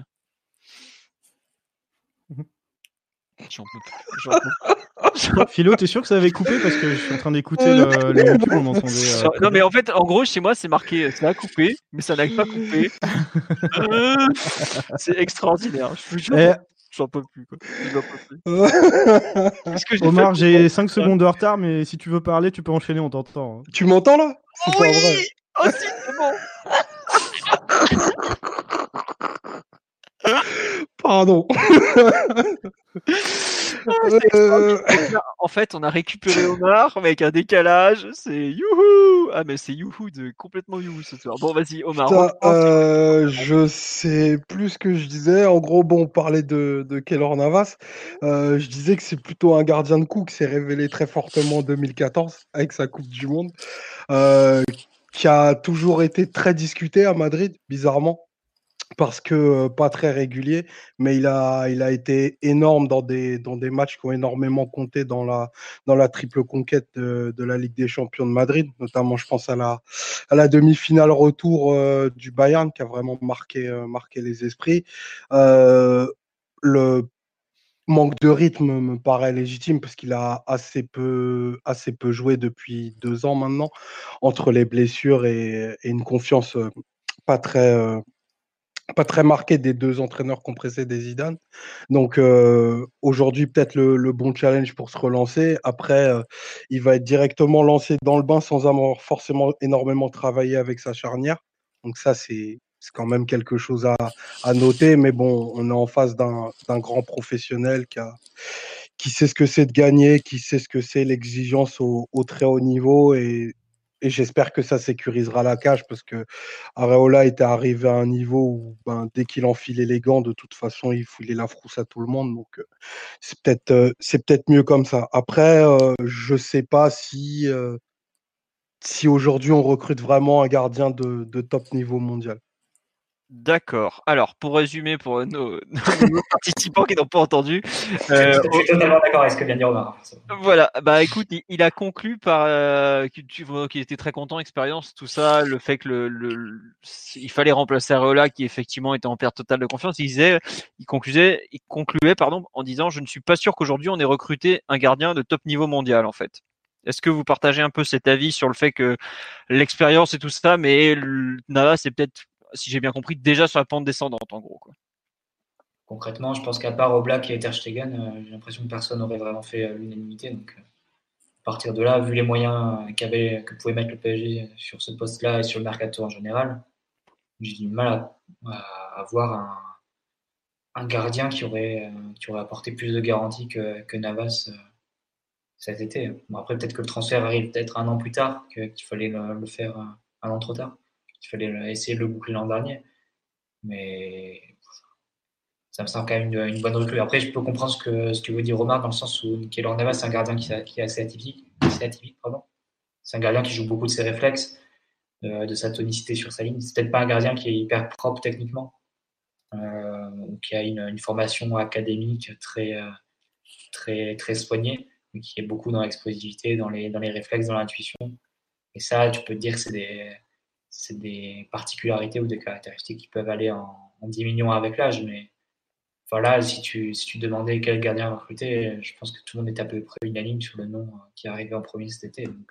Ça, reste, enfin, ça reste une plus-value par rapport à ce que le P S G avait actuellement, quoi. Enfin, ouais. Surtout de ce postulat que, que moi je me place. Il est meilleur qu'Areola, il, enfin, son palmarès parle pour lui. Euh, euh, Mentalement, ça reste quand même un super gardien, là où quand même Areola était assez défaillant et on pouvait quand même avoir beaucoup de doutes. Et quand même Navas, dans, dans ce domaine-là, mental, c'est quand même assez, c'est une référence. Il est quand même expérimenté. Et, enfin, ça reste, ça peut être le meilleur gardien de l'R Q S I sur le papier Pour moi, c'est, enfin, sur le papier, ça me semble être le meilleur gardien de l'R Q S I. Donc, euh, en termes de C V, il le... n'y a pas photo. Hein. Ouais, voilà, trois Ligues des Champions, tout ça. Et puis honnêtement, pour le prix mmh. auquel on, on l'achète, je ne sais pas combien il restait d'années de contrat au Real, je ne sais plus. Il était, alors, c'était une grande. Euh, il y avait une certaine controverse entre deux mille vingt ou deux mille vingt et un. Ouais. C'est parce que soi-disant, il aurait prolongé l'an dernier, mais ça n'a jamais été officialisé par le club. Donc, D'accord. personne ne sait exactement, à part le Real Madrid, évidemment, son agent est le principal intéressé, s'il était sous contrat jusqu'en deux mille vingt ou deux mille vingt et un. Je sais que j'ai eu pas mal de discussions avec euh, daily mercato point com sur ce point, qui a cherché et tout, et tout, pas mal de fois. Mm-hmm. Et, mais euh, il semblerait que c'était deux mille vingt et un, mais que le Real n'avait jamais publié la chose. Après, Après quinze millions, honnêtement, quinze millions, je trouve ça, je trouve ça assez, euh, assez honnête. On sait que les... Les bons gardiens de cette envergure-là sont quand même assez rares, comme a dit Mathieu. Voilà, il n'y a pas non plus trois cents choix qui étaient disponibles sur le sur le marché. Vu les opportunités qu'il y avait, euh, enfin, je pense bah. qu'en termes de rapport qualité-prix, on ne pouvait pas beaucoup espérer mieux. Et l'auto-opportunité, pardon, c'était Donnarumma, et Donnarumma, ça coûtait un bras. Et je pense que Navas apporte plus de garanties que que Donnarumma à l'heure actuelle. Donc honnêtement, euh, au niveau du choix qui a été fait, euh, moi je trouve que c'est plutôt vraiment une une belle pioche euh, qui, était assez, euh, qui a été réglée assez rapidement quand même. On sait que Zidane était très attaché à lui aussi, donc, euh, donc euh, bonne, bonne recrue. Euh, ça va être une, euh, il va forcément apporter un plus à, à cette équipe-là du, du P S G. Pas de... sur, sur le live, on a Sharktor qui nous dit « J'ai peur que Nofa, Navas nous fasse une bouffonne, grand palmarès mais vieillissant, pas en confiance et revanchard. » Gare à la gaffe. Qu'est-ce que vous en pensez ? Sachant ouais. qu'on garde à l'esprit que euh, Navas, c'est trente-quatre ans, là où Buffon, c'était euh, trente-deux ans, pardon. trente-deux, là où ouais. Buffon, c'était quarante ans. Oui. Ouais. Non, juste un truc sur le, le choix des gardiens. Pour moi, cet été, tu avais en gros trois possibilités. La première, enfin quatre. La première, c'était continuer avec Areola. On a essayé le mois d'août, ça s'est mal passé. On a préféré passer à la suite. Voilà. Ça, il n'y avait que toi qui voulais. Hein, Philo. Non, non, moi, je, non, franchement, même moi, je, je préfère pour lui qu'il s'en aille, honnêtement, parce si que c'est, euh, on allait dans le mur. Les, les... Il y a un problème de. Non, non, moi ça va chez moi. Euh, en gros, il y avait un problème de perte de confiance qui était tel qu'aujourd'hui, il fallait couper. Euh, pour tout le monde, c'était mieux, quoi. Il y avait la première possibilité, c'était récupérer un, un jeune gardien avec un potentiel euh, à développer, mais qui est peut-être euh, quelque part, tu te, tu te sacrifies la Ligue des Champions à court terme. À savoir, je pense notamment à Nubel de Schalke ou ce genre de choses. Tout marche bien, François, d'après le live, hein, t'inquiète. Deuxième, deuxième choix que tu avais, c'était aller chercher un peu ce genre de profil, à savoir un mec euh, un peu euh, expérimenté, peut-être un peu sur la fin. On m'a parlé de Neuer sur le live, mais le Bayern a clairement dit non, non, il part pas. Donc, si en général veut, veut dire beaucoup de choses. Euh, et troisième possibilité, et, euh, c'était balancer une grosse somme sur un crack. Donc, tu avais bah, la clause de Oblak qui doit être à quatre-vingts ou cent millions, je sais plus, peut-être même cent un parce qu'il a prolongé. Ou aller chercher un Derea en espérant faire craquer Manchester United puisqu'ils n'étaient pas sûrs de, de pouvoir le payer, enfin de, de pouvoir le conserver cet été. Et puis de, moi, de ce que j'en sais, c'était par exemple, c'était le, l'objectif d'Antero Henrique, c'était faire euh, aller à l'usure sur Derea pour que Manchester craque sur la fin et qu'il le lâche un peu sur le modèle, euh, comment il s'appelle Euh, Courtois l'an dernier, savoir Courtois a mis la pression à Chelsea, elle leur a dit clairement, écoutez, c'est pas la peine, moi je, je m'en vais à la fin de mon contrat, je, je prolongerai pas. Donc, soit vous me vendez, vous récupérez un petit billet, soit c'est mort. Voilà. Euh, finalement, on fait signer euh, Navas pour treize à quinze millions d'euros. Euh, c'est, c'est un prix très convenable. Je pense qu'on aurait pu vendre un peu mieux Kevin Trapp par exemple, et peut-être négocier un peu mieux Navas, mais bon, dès le deux septembre. Tu récupères un, un gardien de la qualité de Keylor Navas, t'es franchement pas à plaindre. Il ne faut pas faire la fine bouche, honnêtement. Euh, ouais, je dans la situation dans laquelle on était, on était il y a, il y a quatre jours, on partait pour faire la saison avec Bulka et Areola. Enfin, ouais. voilà, c'est, c'était pas, c'était pas tenable, quoi. Donc, euh, je trouve qu'on on s'est plutôt bien, on a bien réussi à se retourner et on. On part avec davantage de garanties que ce, que, que ce qu'on avait il y a, il y a quatre ou cinq jours de ça. Donc honnêtement, je trouve que c'était plutôt, c'est plutôt, un, plutôt une bonne pioche, euh, même si ça arrive très tardivement. Euh, voilà, vaut mieux, vaut mieux ça que, que ce qu'il y avait, que ce qu'il y avait avant, quoi. Honnêtement, c'est, c'est plutôt pas mal joué. Ouais, je crois que François vient de rejoindre Omar dans le Dark Web. Non, je suis là, je suis, là, je suis revenu. Est-ce... Enfin, moi, tu m'entends. Moi, je, moi, je vous entends. Toi, Omar, tu entends François, donc je pense ouais, que ouais. les autres ne l'entendent plus. Eh ben, moi, j'entends pas Omar. Ok, oh là là. C'est extraordinaire. Abusez-nous, François. Je, je vais finir à gérer cinq mecs différemment. C'est exceptionnel. Euh, le groupe vit bien. Le groupe vit très bien. Ah, mais il y a on... Piotr Simon... qui est là aussi, moi j'entends Piotr, c'est normal. Il y a Simon Piotr qui se balade au milieu en plus. Putain, c'est bon ça. je, voilà. je crois qu'on n'a jamais eu un podcast aussi bordélique. Euh, qui c'est qu'on n'a pas entendu sur, sur l'ami Navas? euh, Je pense que tout le monde a donné son... Ah oui, tiens, on nous demande un avis sur Sergio Rico. Euh, qui veut se lancer? Mathieu, Adrien euh, ou Omar? je, je ne sais pas. Moi, j'avoue que j'ai, je, franchement, je, je l'ai à peine vu jouer, donc je vais éviter de donner un avis. Non, mais j'ai pas trop d'avis non plus, mais bon, euh, pareil, moi, je vais partir du postulat aussi où on était censé... se faire la saison euh, il, y a, il y a cinq jours de ça avec Bulka, donc euh, je pense que Rico apporte un peu plus de garantie. Ça n'aurait pas été euh, faire un cadeau à Bulka de lui donner cette responsabilité là, parce que voilà, il débute seulement dans le monde des pros et visiblement euh, il était il a un peu de mal à progresser de ce que j'ai pu lire. Rico il, il stagne un petit peu, mais apparemment il s'est refait un peu une petite santé à Fulham malgré le fait qu'il, qu'il était le gardien de la pire défense de, de Première Ligue. De ce que j'ai pu comprendre, il a un peu un peu retrouver une certaine sérénité. Voilà, ça reste aussi un international quand même, faut pas l'oublier. Euh, donc, euh, qui a vingt-cinq, vingt-six ans, euh, ça reste, ça reste une doublure, je pense, assez, assez raisonnable, quoi. Ouais, bah en fait, euh, côté sévillan, ils sont très très durs avec lui, honnêtement.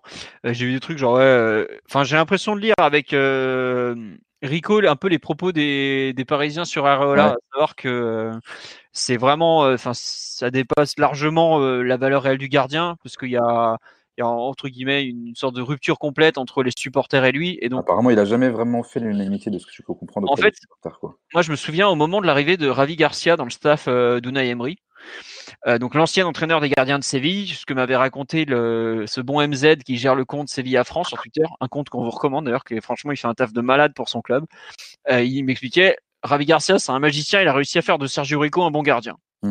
Donc au départ c'est un mec qui est un peu limité quand même, qui est visiblement qui n'était pas du tout prévu pour atteindre ce niveau-là, qui est tombé sur un entraîneur des gardiens exceptionnel, qui l'a fait atteindre quand même l'équipe d'Espagne, parce qu'il est quand même il est. Ouais, il a quatre sélections, hein. Euh, non, non, il, il, il, a fait, fait... il fait partie du groupe pour euh, l'Euro deux mille seize, je crois, un truc comme ça. Ouais, c'est ça de mémoire, parce que c'était le moment où il était titulaire à Séville, que Séville ouais. était vainqueur de la Ligue Europa avec euh, le spécialiste. El Maestro. Non, mais donc, ouais, il a quand même eu son heure de gloire. Après, il paraît vraiment sur une, sur une pente pas terrible, mais pour être gardien remplaçant, euh, même si Navas a trente-deux ans, euh, enfin, j'espère qu'il, a, qu'il aura le niveau pour jouer la Coupe de France, la Coupe de la Ligue et un déplacement à Strasbourg de temps en temps, quoi. C'est ça. Ouais. Bah, c'est mieux que Bulka, quoi. Enfin... Bah oui, oui. Trop, c'est... Euh, c'est moins risqué, en tout cas. Ouais, c'est ça. En fait, c'est, ça te représente une assurance en termes d'expérience, quoi. Mmh. Après, euh, c'est vrai qu'il en a pris plein la tête à Fulham. Euh... Il se prend quatre-vingts buts dans la gueule sur la saison, un truc comme ça. Donc, c'est sûr que c'est pas. On sait ce ah, que c'est la politique fou, salariale pour un mec euh, comme lui. Bah, euh... La politique salariale, parce que François vient de demander pour ceux qui ne l'entendent plus, euh, c'est pas compliqué. C'est qu'étant donné qu'il est prêté, il a son salaire de Séville. Ouais. Tout simplement. Ouais, intégralement pris en charge par Séville, du coup. Par le P S G, oui, probablement. Hum. C'est et très qui, probable. Qui, que... s'élève à quel, euh, qui s'élève à combien à Séville, ça va pas loin. Tu sais, c'est, euh... moins que, c'est moins qu'Areola, on est d'accord. Oh, ah bon, ouais, c'est impossible d'être plus. Et, euh, et le Real, euh, tu crois qu'ils prennent le, le salaire en entier d'ailleurs de, d'Areola? Je pense que le Real ne paye qu'une grosse partie du salaire d'Areola, mais peut-être pas en entier. Je ne serais pas surpris, par exemple, que le Real paye l'équivalent de ce qu'ils auraient payé à Keylor Navas. Ça fait beaucoup pour un numéro deux, quoi. Bon, après, c'est le Real Madrid, hein. Tu sais, euh, ils ont quand même mis un mec comme Bale euh, qui touche, je sais pas, genre vingt millions par an, complètement à la cave pendant quatre mois. Euh, c'est un peu comme la masse salariale du P S G, t'as des, t'as des trucs un peu louches des fois. Ouais, mais il part, Bale, il arrive en tant que superstar, Areola, il arrive en numéro deux. Oui, mais Areola, il arrive, il est que prêté, donc il a forcément son salaire parisien, et Areola, il récupère un salaire parisien.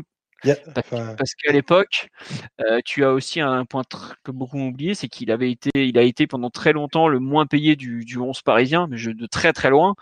Et en fait, ils lui ont compensé un peu c'est, d'avoir été sous-payé en le surpayant, quoi. Alors aujourd'hui, on voit que le, le salaire démesuré qu'il a, mais à l'époque, il y avait aussi une logique de compensation qui, qui se comprenait un peu plus. Après, c'est sûr qu'aujourd'hui, tu regardes le salaire d'Areola, tu fais « Attends, ils sont malades les types, quoi ». Mais bon, il est toujours moins payé Draxler, donc vous inquiétez pas, on trouve toujours pire au P S G. Il y a, il y a, il y a, il y a trois semaines, le troisième gardien du P S G gagnait cinq millions. Donc, oui, comme, hein. comme vient de nous dire Omar, le troisième gardien gagnait cinq millions il y a, il y a encore trois semaines. Donc bon, tout va bien.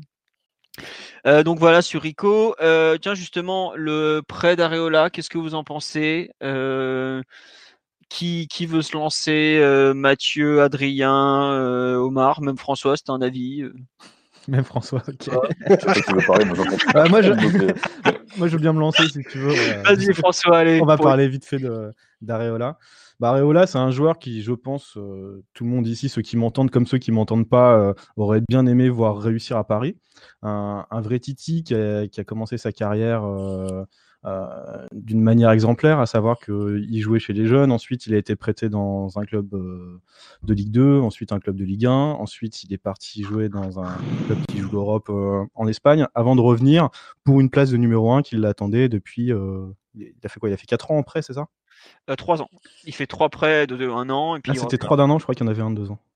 Non, non, non, puisqu'il est, il part euh, deux mille treize après la Coupe du Monde U vingt, où c'est globalement le meilleur gardien de la Coupe du Monde U vingt. Après deux mille quatorze, il est à Bastia sur la saison deux mille quatorze deux mille quinze et Villarreal deux mille quinze deux mille seize, où il s'impose comme un bon gardien, d'un, même un très bon gardien d'un bon club euh, espagnol. Quoi. Voilà, là, donc il, il, rentre, a... là, euh... il revient à Paris on... euh, dans le but de concur- concurrencer Trapp. Enfin, il est censé être le concurrent de Trapp, voire lui faire lui sauter la place. Et au final, euh, euh, il se fait plus sauter la place qu'il saute la place de Trapp. Euh, et aujourd'hui, il part en tant que numéro deux euh, au Real Madrid. Alors, il signe dans, un, dans peut-être le plus grand club du monde. Euh, mais euh, il a qu'à vingt-six ans vingt-cinq oui. ans, vingt-six, vingt-six ans, vingt-six ans, signé en numéro deux euh, quand t'es champion du monde. Euh, pour moi, ça reste un constat d'échec. Ça reflète euh, absolument son niveau, c'est-à-dire un gardien euh, euh, qui est qui est intrinsèquement un bon gardien, qui a un bon gabarit, et cetera, mais qui euh, euh, qui, qui qui se trouve euh, qui se trouve quand on a besoin de lui. Sauf, j'ai envie de dire, à Paris, c'est un peu l'exception, quoi. Finalement, euh, en Ligue des Champions, on n'a pas grand-chose à lui reprocher. Mais sur le reste de l'année, il a trois arrêts à faire dans le match. Il se prend souvent euh, plusieurs buts, quoi. Oui, c'est bah. C'est, mais, c'est peu... euh, mais sur les gros matchs, il est bon, quoi. Enfin, enfin moi j'ai eu l'impression euh, les deux dernières années en Ligue des Champions que ça avait été un bon gardien, quoi. Bah, disons que c'est pas trop la Ligue des Champions qui lui est reprochée, c'est plus voilà. le, le reste des matchs. Mais le après, match, il a trois arrêts, quoi. Tu vois, tu vois, sur le live, on m'en parle. Tu as euh, Silva, Areola, ça a jamais été ça. Effectivement, c'est le cas. Euh... Bon, on nous dit, euh, je comprends pas l'ar- l'ar- l'argument champion du monde quand t'es troisième gardien. Ouais, mais faut encore être dans les vingt-trois. Au bout d'un moment, t'as une sélection. T'as, t'as euh, en, en France, tu dois avoir pas loin de quatre-vingts gardiens professionnels. Euh, t'es dans les trois et c'est pas forcément délirant non plus. Hein. Après, bon, tu, on pourra toujours dire que Ruffier s'est mis en retrait, tout ça, mais aujourd'hui, il est même numéro deux de la sélection vu que Mandanda a pas été rappelé. Euh, au bout d'un moment, euh, Deschamps, il les prend pas parce que les mecs sont sympas. Hein. Bon, numéro trois, euh, c'est un cas particulier, mais. Ça peut vite arriver de, de perdre un, deux gardiens, surtout que quand même Lloris et Mandanda sont des mecs qui ont plus de trente-deux ans de mémoire, même en, au moment de la Coupe du Monde en Russie. Donc euh, le type, il vole pas sa place. Il est appelé parce que bah il est apprécié par l'entraîneur des gardiens de l'équipe de France, parce que euh, il a fait des bonnes performances. Euh, bon voilà quoi. On nous dit qu'on veut de la moyenne tir cadré, but encaissé. Ouais, forcément, est catastrophique au P S G. Tu as un tir cadré par match ou presque. Alors, dès que tu... C'est un poste ingrat au P S G. Hein. Et c'est ça qu'on attend aussi c'est d'un ça. Gardien du P S G, quoi. C'est de pouvoir être concentré euh, quatre-vingt-quinze minutes et, euh, et pouvoir sortir à un arrêt, même si ça fait euh, soixante-dix minutes que, que le ballon est dans l'autre partie du terrain, quoi. Ah, ça, il a pas de cul. C'est très dur. Hein. C'est, ben après, enfin, euh, des gardiens qui sont capables de faire ça. Euh... Trapp savait le faire, euh, il faisait quelques bourdes, mais euh, je veux dire, il restait concentré tout son match, quoi. Bah, il a, il a fait, il y a aussi des matchs où il avait rien à faire et où il s'est craqué monumentalement. Ouais. Hein. Ah, tu fais beaucoup rire Omar, François, je tiens à te le dire. Ah bon? Ouais. Je l'entends bah, pas. Je là, vois il... le rire Omar. Reste. Il, il vient de, ça va s'étouffer que ça noie de Cajun. Non, et bah, qu'il enchaîne, je peux pas l'entendre. Allez, Omar, ton avis sur ce prêt d'Areola, vas-y, enchaîne, au lieu de rigoler comme une hyène, comme dirait non. Simon. Non, mais euh, écoute, c'est, c'est un beau rebond et peut-être même un pied de nez qu'il arrive à rebondir dans le meilleur club du monde. Donc, euh, c'est vrai qu'en termes de, de trajectoire de carrière, euh, cette année, c'était très important qu'il joue. Bah, apparemment, il ne va pas tout rejouer, même si Courtois, Courtois se blesse assez souvent, donc il pourrait quand même faire un certain nombre de matchs. Euh, je reviens sur ce que, ce que tu disais tout à l'heure.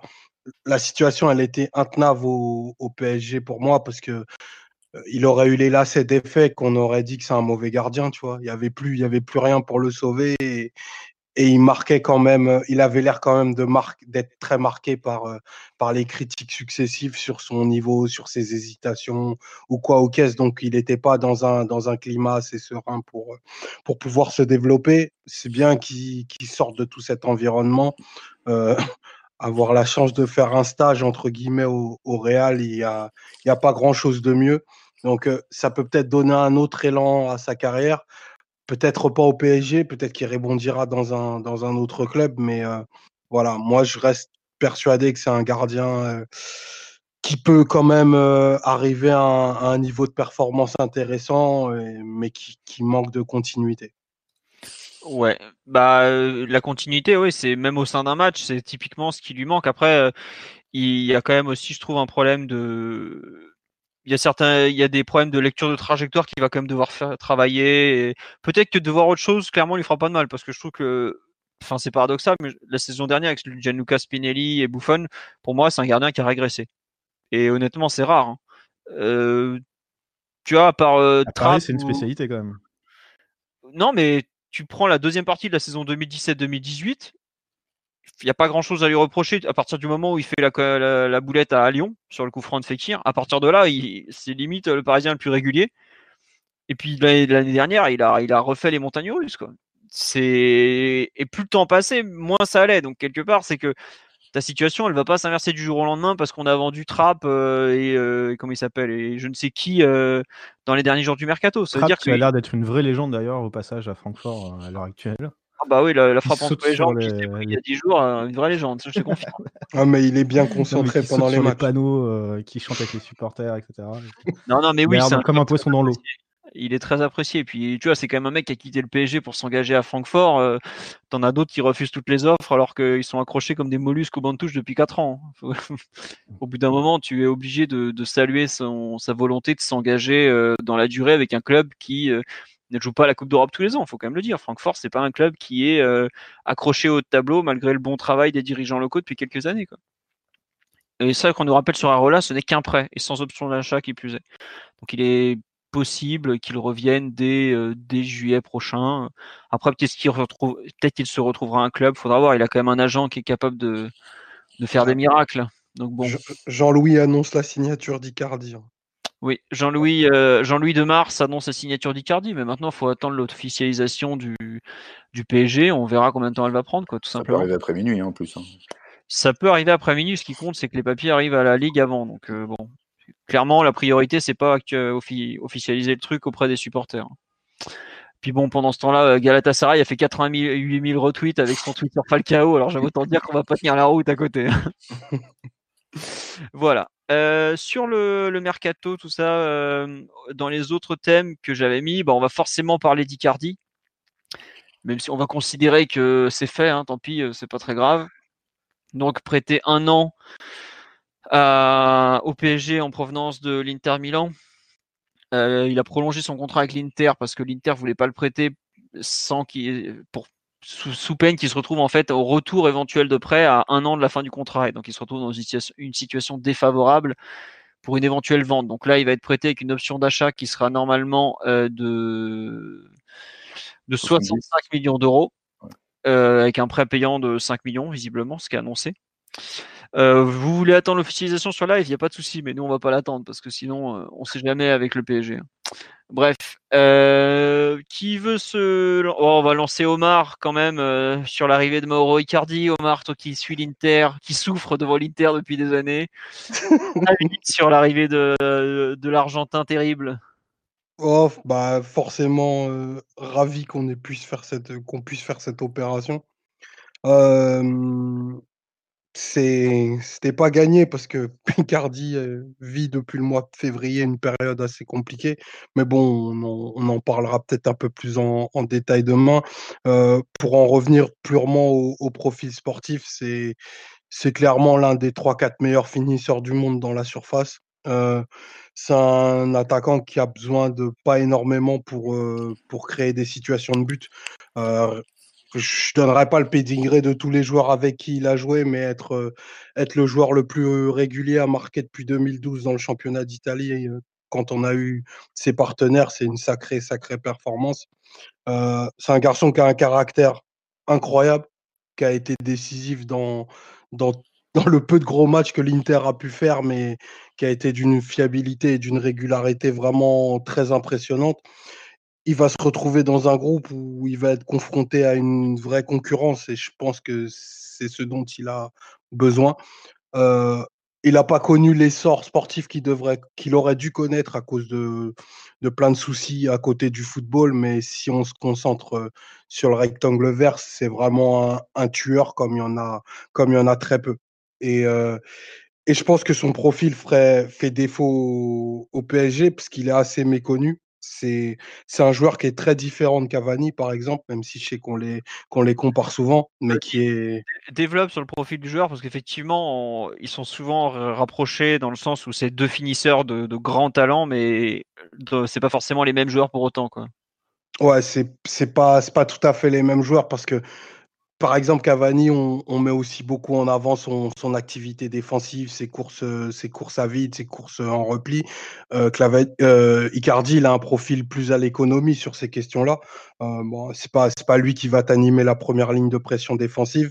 Par contre, il est extrêmement clinique dans ses appels. Euh, il a une lucidité dans les choix qui fait qu'il se retrouve toujours dans les bons coups. Euh, c'est un excellent remiseur. Il est capable de, de jouer dos au but et de, et de faire remonter son bloc. Euh, il est d'une taille... Bon, il n'est pas super grand pour un attaquant. Il fait un mètre quatre-vingt, mais il a un, il a un super timing et un excellent jeu de tête. Donc, ça, ça aide aussi euh, pas mal... Euh, pas mal le, le groupe. Et euh, après, euh, il est capable de marquer. Bon, il marque énormément dans la surface. C'est vraiment ça, ça en son endroit de prédilection, mais il est pas maladroit aussi sur tout ce qui est les, les gestes de, de volet. Donc euh, là-dessus, on pourrait très bien imaginer les deux jouer ensemble dans une autre équipe. Mais bon, au P S G, on a, on a la chance qu'ils puissent être associés à, à d'autres joueurs. Je pense à, notamment à, à Mbappé qui va pouvoir se servir de lui en, en point de fixation. Euh, voilà, c'est pas, c'est pas un dribbleur, c'est pas celui qui va remplir les, les skills YouTube de, de Simon euh, là-dessus.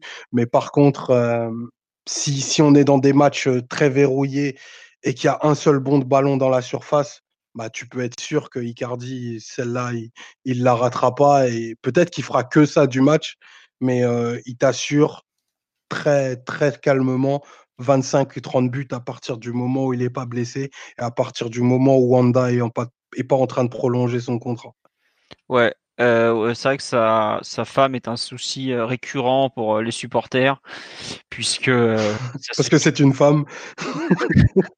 Non, mais c'est vrai qu'en plus, clairement, ça a joué contre elle. Faut, faut, faut, enfin, voilà, faut le dire. Hein. Ah, totalement, tu vois. Euh, Wanda, elle va pas nous imposer un arrière latéral hollandais qui a pas le niveau au groupe pro, par exemple. Hmm. Mais si c'était elle, ça ferait beaucoup plus de bruit.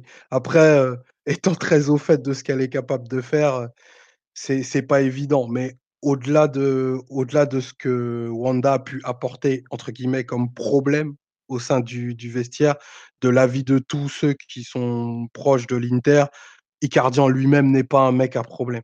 Ça, c'est, c'est une mauvaise réputation qui traîne, mais il a été un capitaine exemplaire pendant, pendant plusieurs années jusqu'à, jusqu'à ce que tout explose, quoi. Très bien. Euh, sur le live, on nous dit son jeu, c'est peu de touches, pas un dribbleur.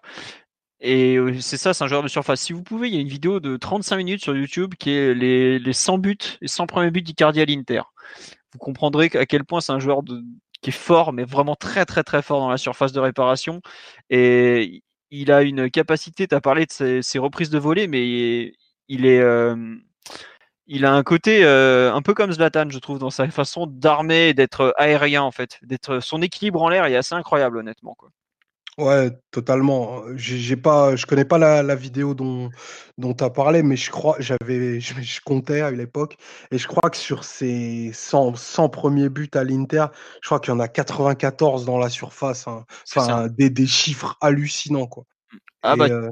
tu ne le vois en gros frapper de loin que parce que euh, c'était sur un contre et il y a un mec qui revient, donc il l'est enfermé et il tire de loin, quoi. C'est tout.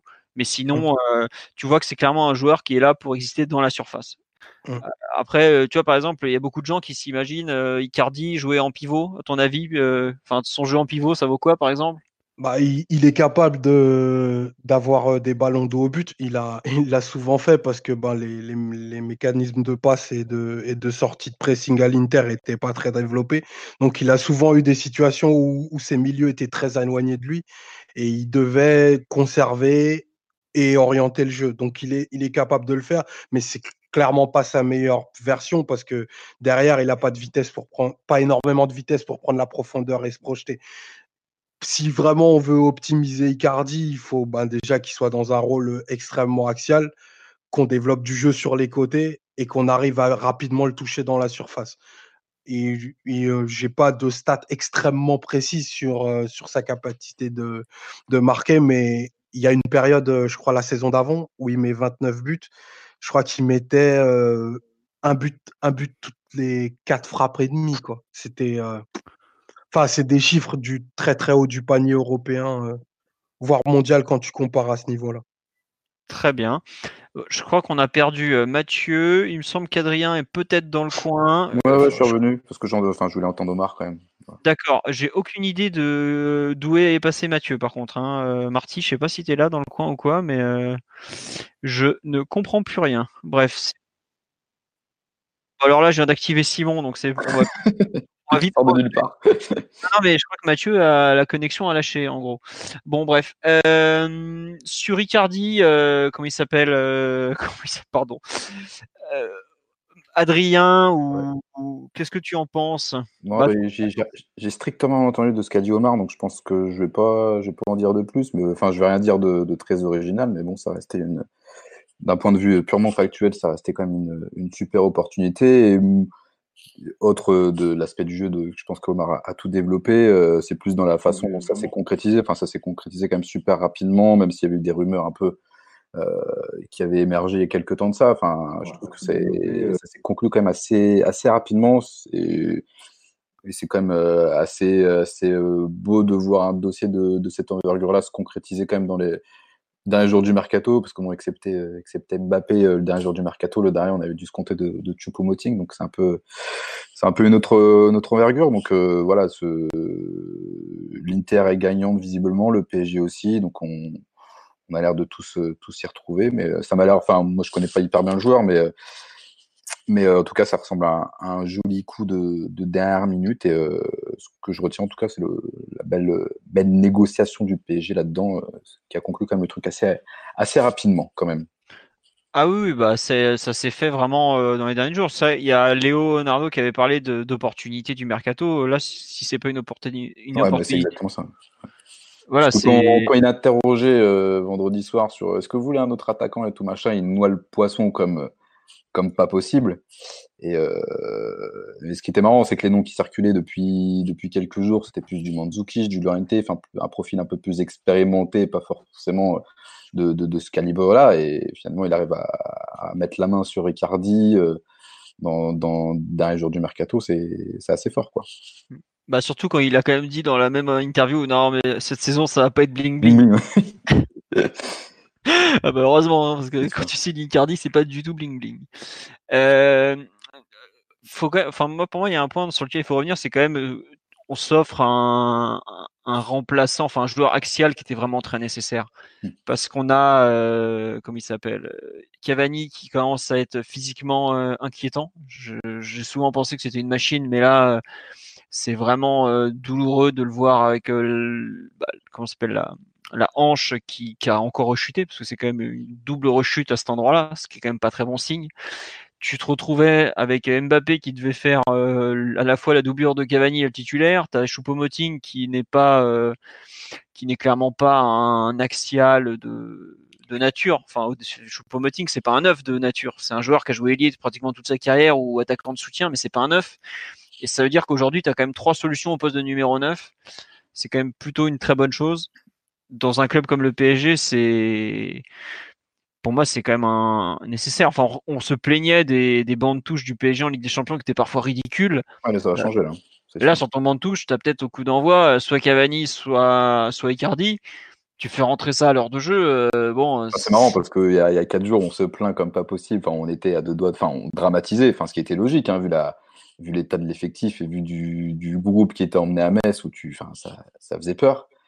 Et que cinq jours plus tard, tu te dises, bah voilà, ça se trouve, on va se retrouver avec Cavani sur le banc en, en très peu de temps, quoi. Enfin, c'est tant mieux, hein, tant mieux pour le P S G parce que ça faisait longtemps, enfin, on l'a longtemps regretté le fait que Cavani n'avait pas de vraie doublure au final. Et là, ça va être, euh, y a peut-être des chances que ce soit lui qui devienne la doublure de, d'Icardi à plus ou moins court terme, quoi.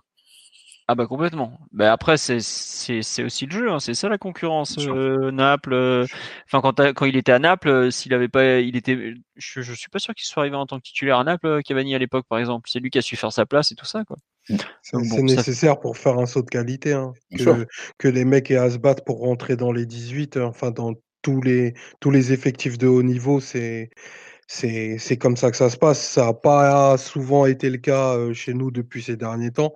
Enfin, je trouve ça très bien, tu vois, que tu, tu regardes, tu, tu compares ça aussi au milieu. Euh, ben, il y a peut-être un milieu entre Herrera, Paredes ou, ou Draxler qui, qui regardera un match de Ligue des Champions depuis les tribunes, quoi. C'est possible que tu aies effectivement un gros nom qui se retrouve en tribune très régulièrement. Et je me souviens quand on était à l'année deux mille dix-sept ou deux mille seize, je sais plus, tu avais régulièrement Kurzawa ou Maxwell. Ou tu vois, Maxwell, qui est quand même le meilleur arrière-gauche de l'histoire du P S G, qui finissait en, Non, c'est en bien, ouais. tribune, en tribune régulièrement. De mémoire, à Barcelone, le, le jour du drame, le dix-septième, le dix-neuvième homme, c'est Maxwell, par exemple. Il est même pas sur la feuille de match. Et si t'as un nom comme ça, et euh, enfin la Juve aujourd'hui, ils en sont carrément au point où ils arrivent même pas à rentrer dans les vingt-cinq. Il y aura un mec entre Matuidi, Betancourt, enfin même deux, entre Matuidi, Betancourt et Mandzukic qui pourra même pas jouer la Ligue des Champions tellement ils ont des joueurs. On a eu des échos, Philo, euh, ces derniers jours sur un retour de, de Matuidi ou pas du tout? C'est un truc qui revient régulièrement, c'est plus Raiola qui tente de le placer que le P S G qui est réellement intéressé. Voilà, en gros, c'est toujours c'est toujours la même histoire, c'est que le- quand l'histoire a été écrite, c'est pas forcément évident de la refaire. Et est-ce que c'est vraiment quelque chose que les gens veulent? Euh, Des deux côtés, je suis pas totalement sûr non plus, quoi.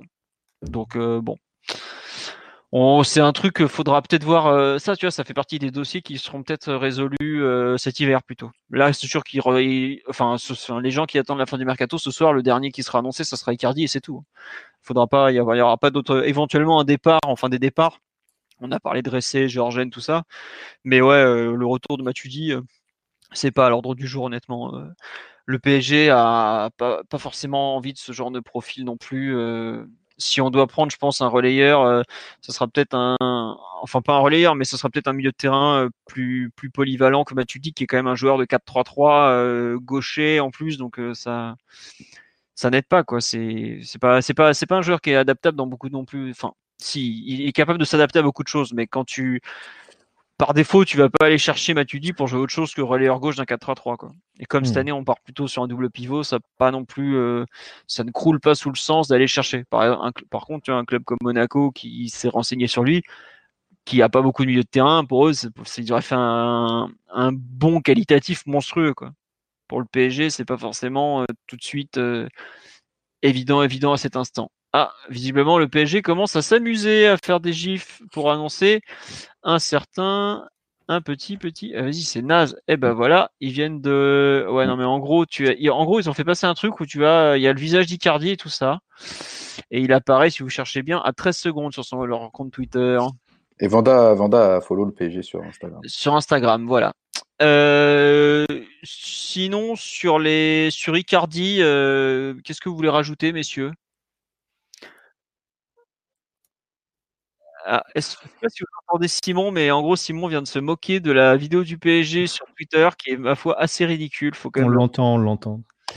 Toi, oui, mais je pense que ceux de le- sur le live ne l'entendent pas. Ah bon, c'est que ça y est, ça, je croyais qu'ils on- entendaient tout le monde maintenant, moi. Non, on non, croit. Simon. Euh, voilà. euh, Pourquoi il y a Draxler sur la vidéo, en fait? Quoi? Je comprends pas pourquoi il y a Draxler sur la vidéo. Parce qu'en fait, ils font passer des. Non, Non, mais mais j'ai compris, j'ai compris. mais Il y a c'est- tous, il y a tous les mecs, euh, tous les mecs, c'est les, c'est les stars de, de Paris, à part Draxler, quoi. Il y a- J'espère qu'ils ont préparé autre chose quand même, hein, parce que c'est c'est du foutage Ouais. de gueule. ah, voilà, Ce, c'est- on est dans Tiepland le plus total, quoi. C'est- ce- ce serait bien d'être à la hauteur de l'avancante qu'on vient de signer à un moment. Là, le mec, il va dire en fait, je rentre à l'Inter, hein. Ouais, le- on, est, on est sur un garçon qui est très fragile psychologiquement, donc merci de l'annoncer comme il se doit. Ils ont fait un C M, si tu qui m'entends. Ils ont fait un qui et qui, quoi. Putain, c'est déconné. Je- Il y a une seconde où on peut arrêter euh, et voir sa tête en entier ou... Voilà, Ah ouais, quatorze ouais. secondes, c'est ce que- Exact, exact, exact. Voilà, c'est le. Ouais, il y a Light Move qui a, qui a screené le truc. On nous dit arrêtez, c'est juste un petit teasing. Ben, j'espère, parce que sinon, c'est scandaleux, quoi. Eh, franchement, c'est bon. Après, on, on est- on va pas le juger sur euh, les annonces de transfert, parce que bon, il y en a qui ont eu des annonces de tarés qui, deux ans après, voulaient rentrer à la maison. Donc, euh, bon, c'est pas. D'ailleurs, je ne sais pas si vous avez remarqué, mais l'annonce de Neymar à Paris euh, a été ah. supprimée. Euh, officiel, euh, le... l'Inter vient d'annoncer que Mauro Icardi partait au P S G. Il est prêté. C'est l'Inter qui a devancé l'annonce du P S G, visiblement. C'est, c'est, là, c'est ridicule. La communique... La communique... Laconique, ah, d'ailleurs. Ça y est, c'est officiel. Euh, voilà. Bon, alors, donc là, il faut que je vous fasse la brève en direct. Euh, donc, il, il aura le numéro dix-huit, euh, visiblement. Oh, putain, merveilleux. Voilà. Allez, c'est bon. Oh, bah. Si vous habitez euh, pas loin de Paris, euh, vous pouvez chercher Omar, il doit être en train d'hurler tout nu dans la rue. À la, à la gloire de Mauro Icardi. Voilà, c'est bon. Donc, Icardi est bien un joueur du P S G pour la saison à venir. Euh, qu'est-ce que je voulais dire euh, D'ailleurs, Omar, tiens, toi qui le connais un peu, est-ce que tu penses que c'est envisageable, par exemple, de l'associer sur certaines situations à... Choupo-Moting ? Non, à, à, à, à Cavani, par exemple. Non bah, bah, si. Bah, non, non, pas forcément. Je pense que Icardi est capable de, de faire plus de choses que ce qu'il a montré à l'Inter. Et que, ouais, dans des matchs... Euh, Dans des matchs où tu sais où tu vas avoir un bloc très bas et que tu vas avoir deux joueurs dans la surface, euh, très fixe. Mais après, il faut les alimenter sur les côtés. Ça, c'est encore une autre question. Mais euh, pour moi, c'est faisable. Hein. Je vois pas de... Enfin, c'est vraiment pas les mêmes joueurs, quoi. Même si euh, enfin, c'est des neufs, euh, entre guillemets, d'une autre époque. Hum, pour moi, il n'y a pas de, y a pas de souci. Hein. C'est un truc faisable. D'accord. Bon, bah écoute... Après, t'es, t'es, t'es outillé suffisamment au P S G pour faire autre chose, tu vois. C'est, c'est ça ta chance. Mais si, si t'étais un club un peu plus modeste et que t'avais que deux attaquants de ce style-là, euh, t'inquiète que t'arriverais à les faire jouer ensemble. Et par exemple, sur une situation de crise de, de fin de... Une fin de match euh, où tu dois remonter un but et que tu vas arroser de centre, bah vaut mieux ouais. avoir les deux, ouais, c'est sûr. Ouais. C'est sûr. D'accord. Surtout bon. que tu prends, tu prends Cavani qui a tendance à lui couper premier poteau et que Icardi, lui, c'est plus, il, il essaye plutôt de se frayer des chemins entre les défenseurs parce qu'il n'est pas, euh, il n'est pas naturellement le joueur le plus, le plus pris sur ces situations-là vu qu'il n'est pas hyper grand. Euh, ça peut, ouais, ça score. Très bien. Bon, bah écoutez, euh, c'est une bonne nouvelle. Et par exemple, comment tu, comment vous imaginez, pardon, il n'y a pas que toi, euh, le Comment dire Quel onze de départ, en fait, aujourd'hui, tu mets par rapport au... Aujourd'hui, tu as en gros quatre attaquants titulaires, enfin même cinq avec Di Maria. Comment vous imaginez un peu le, le début pour l'instant ? Enfin, le, l'association de tout le monde, qui, qui part de quoi, comment enfin... Tu veux absolument faire le podcast de demain, Philo. Ça fait là, deux heures hein, qu'on est là si jamais. Euh... Non, non, mais là je meuble comme un goré parce que euh, ça vient de tomber et que je fais la brève en même temps. Et d'ailleurs, je me suis planté, je l'avais appelé la, l'officialisation de Keylor Navas. Mais t'inquiète, on avait tous senti que tu faisais la brève en même temps. euh, et oh, si tu savais, tu t'es démerdé avec l'ennemi du site sur ce là. Le groupe vit bien en nous le répétant. De merde là.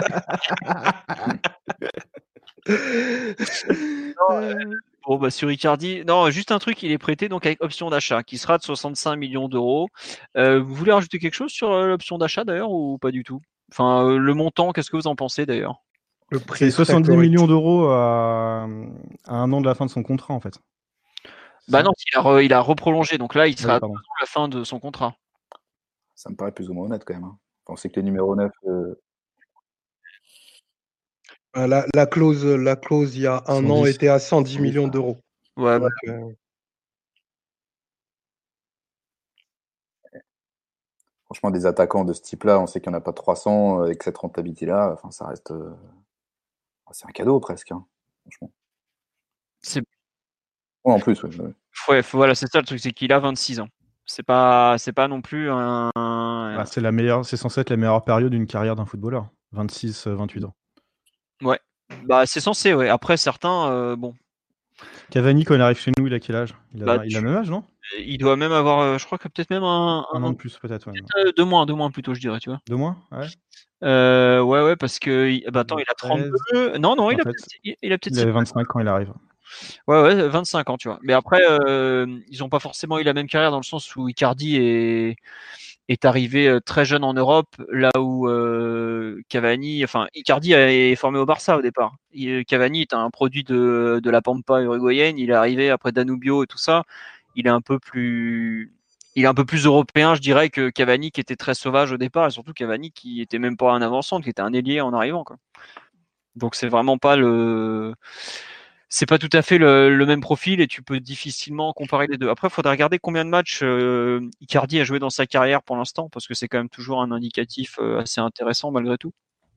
Il doit être autour de trois cents matchs. Hein.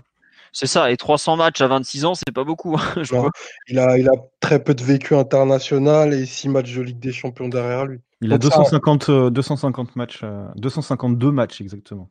Voilà. Avec Inter seulement, tu veux dire? Non, avec euh, la Samp aussi. Ok, d'accord. Bon, c'est moins que ce que je pensais. Voilà. Après, il a, je crois, cinq sélections avec les, l'Argentine U vingt et huit avec l'Argentine A.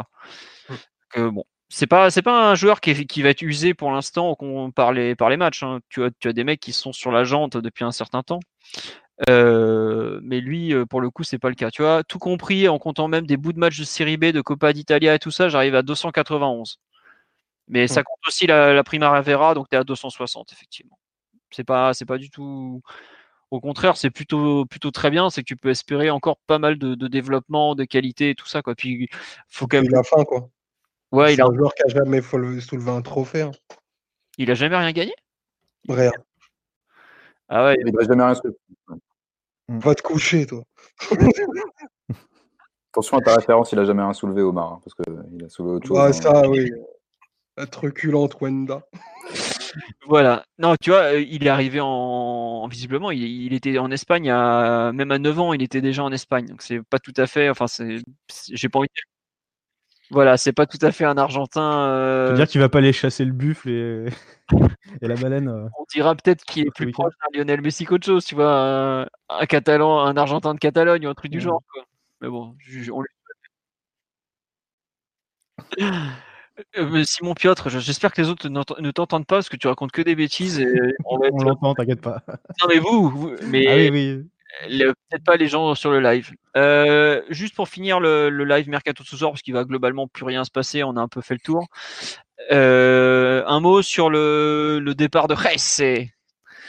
Qui veut commenter le prêt de, de Rézé au Sporting Lisbonne? Il n'est pas encore parti, hein.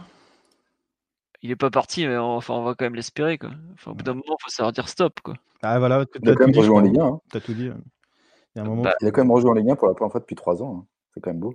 C'est vrai qu'il a. Oui, euh, Strasbourg, c'était en Coupe de France. Mm. Oui. Parce que dans le même match, on avait eu la blessure de Neymar et l'entrée de Rézé. Oui. Oh, au là, final, euh, il a gagné son. Areola comme lui seront champions de France à la fin de la saison à quatre-vingt-dix pour cent. Bah ouais, mais bon, c'est comme ça. Hein. Faut s'arrêter au bon endroit au bon moment. Hein. Zagre aussi, d'ailleurs. Zagre aussi. Ouais. Ça bah, fait plus euh... plaisir pour lui, bizarrement, que pour Rézé. Bulka aussi, Bulka. Bulka, ouais. Bon, on verra. Euh, ah oui, c'est, c'est un peu la famille pour toi, Bulka, Simon. Ah là là, bref. Euh, bon, euh, ce qu'il y a, non, Rézé, j'avais mis euh, Meunier qui annonce euh, sur euh, son compte Instagram visiblement plus que cinquante-quatre minutes et on va enfin me laisser tranquille. Rajoutant. C'est-à-dire, une... il s'en va, c'est bon. Non, non, non, non. Euh, je pense qu'il euh, il en a marre des rumeurs du mercato. Globalement, les joueurs, ça les passionne pas, hein, tu sais. Peut-être il a appris que Dagba serait titulaire cette année. Voilà. On nous signale qu'on n'entend ni Mathieu ni Simon. Mathieu, c'est normal, il s'est barré, on l'a perdu il y a bien une heure à peu près, enfin une grosse demi-heure. Et Simon, c'est parce que j'arrive pas à rajouter son micro. Eh ouais. Ma- Mathieu est chez les Icardi, hein, au plus près de l'info. Ah. À mine de rien, on aura, on n'a pas eu Higuain il y a douze ans, mais on a sa femme euh, à présent, quoi. Hein non, c'est, non, tu confonds les joueurs. De quoi je confonds les joueurs, François? C'est pas, pas la ah non, pardon, c'est, euh... c'est. Merde, c'est Maxi Lopez. Normalement. Pardon, autant pour moi. je, crois, je crois que c'est Simon a été rajouté sur le, le, le, le truc. Alors, je sais pas si. Voilà, je sais pas si les gens l'entendent ou pas, parce que j'avoue que j'ai aucune idée. Le, le podcast est marqué en off chez moi, pour vous dire, ça fait à peu près deux heures que c'est le cas, tout va bien.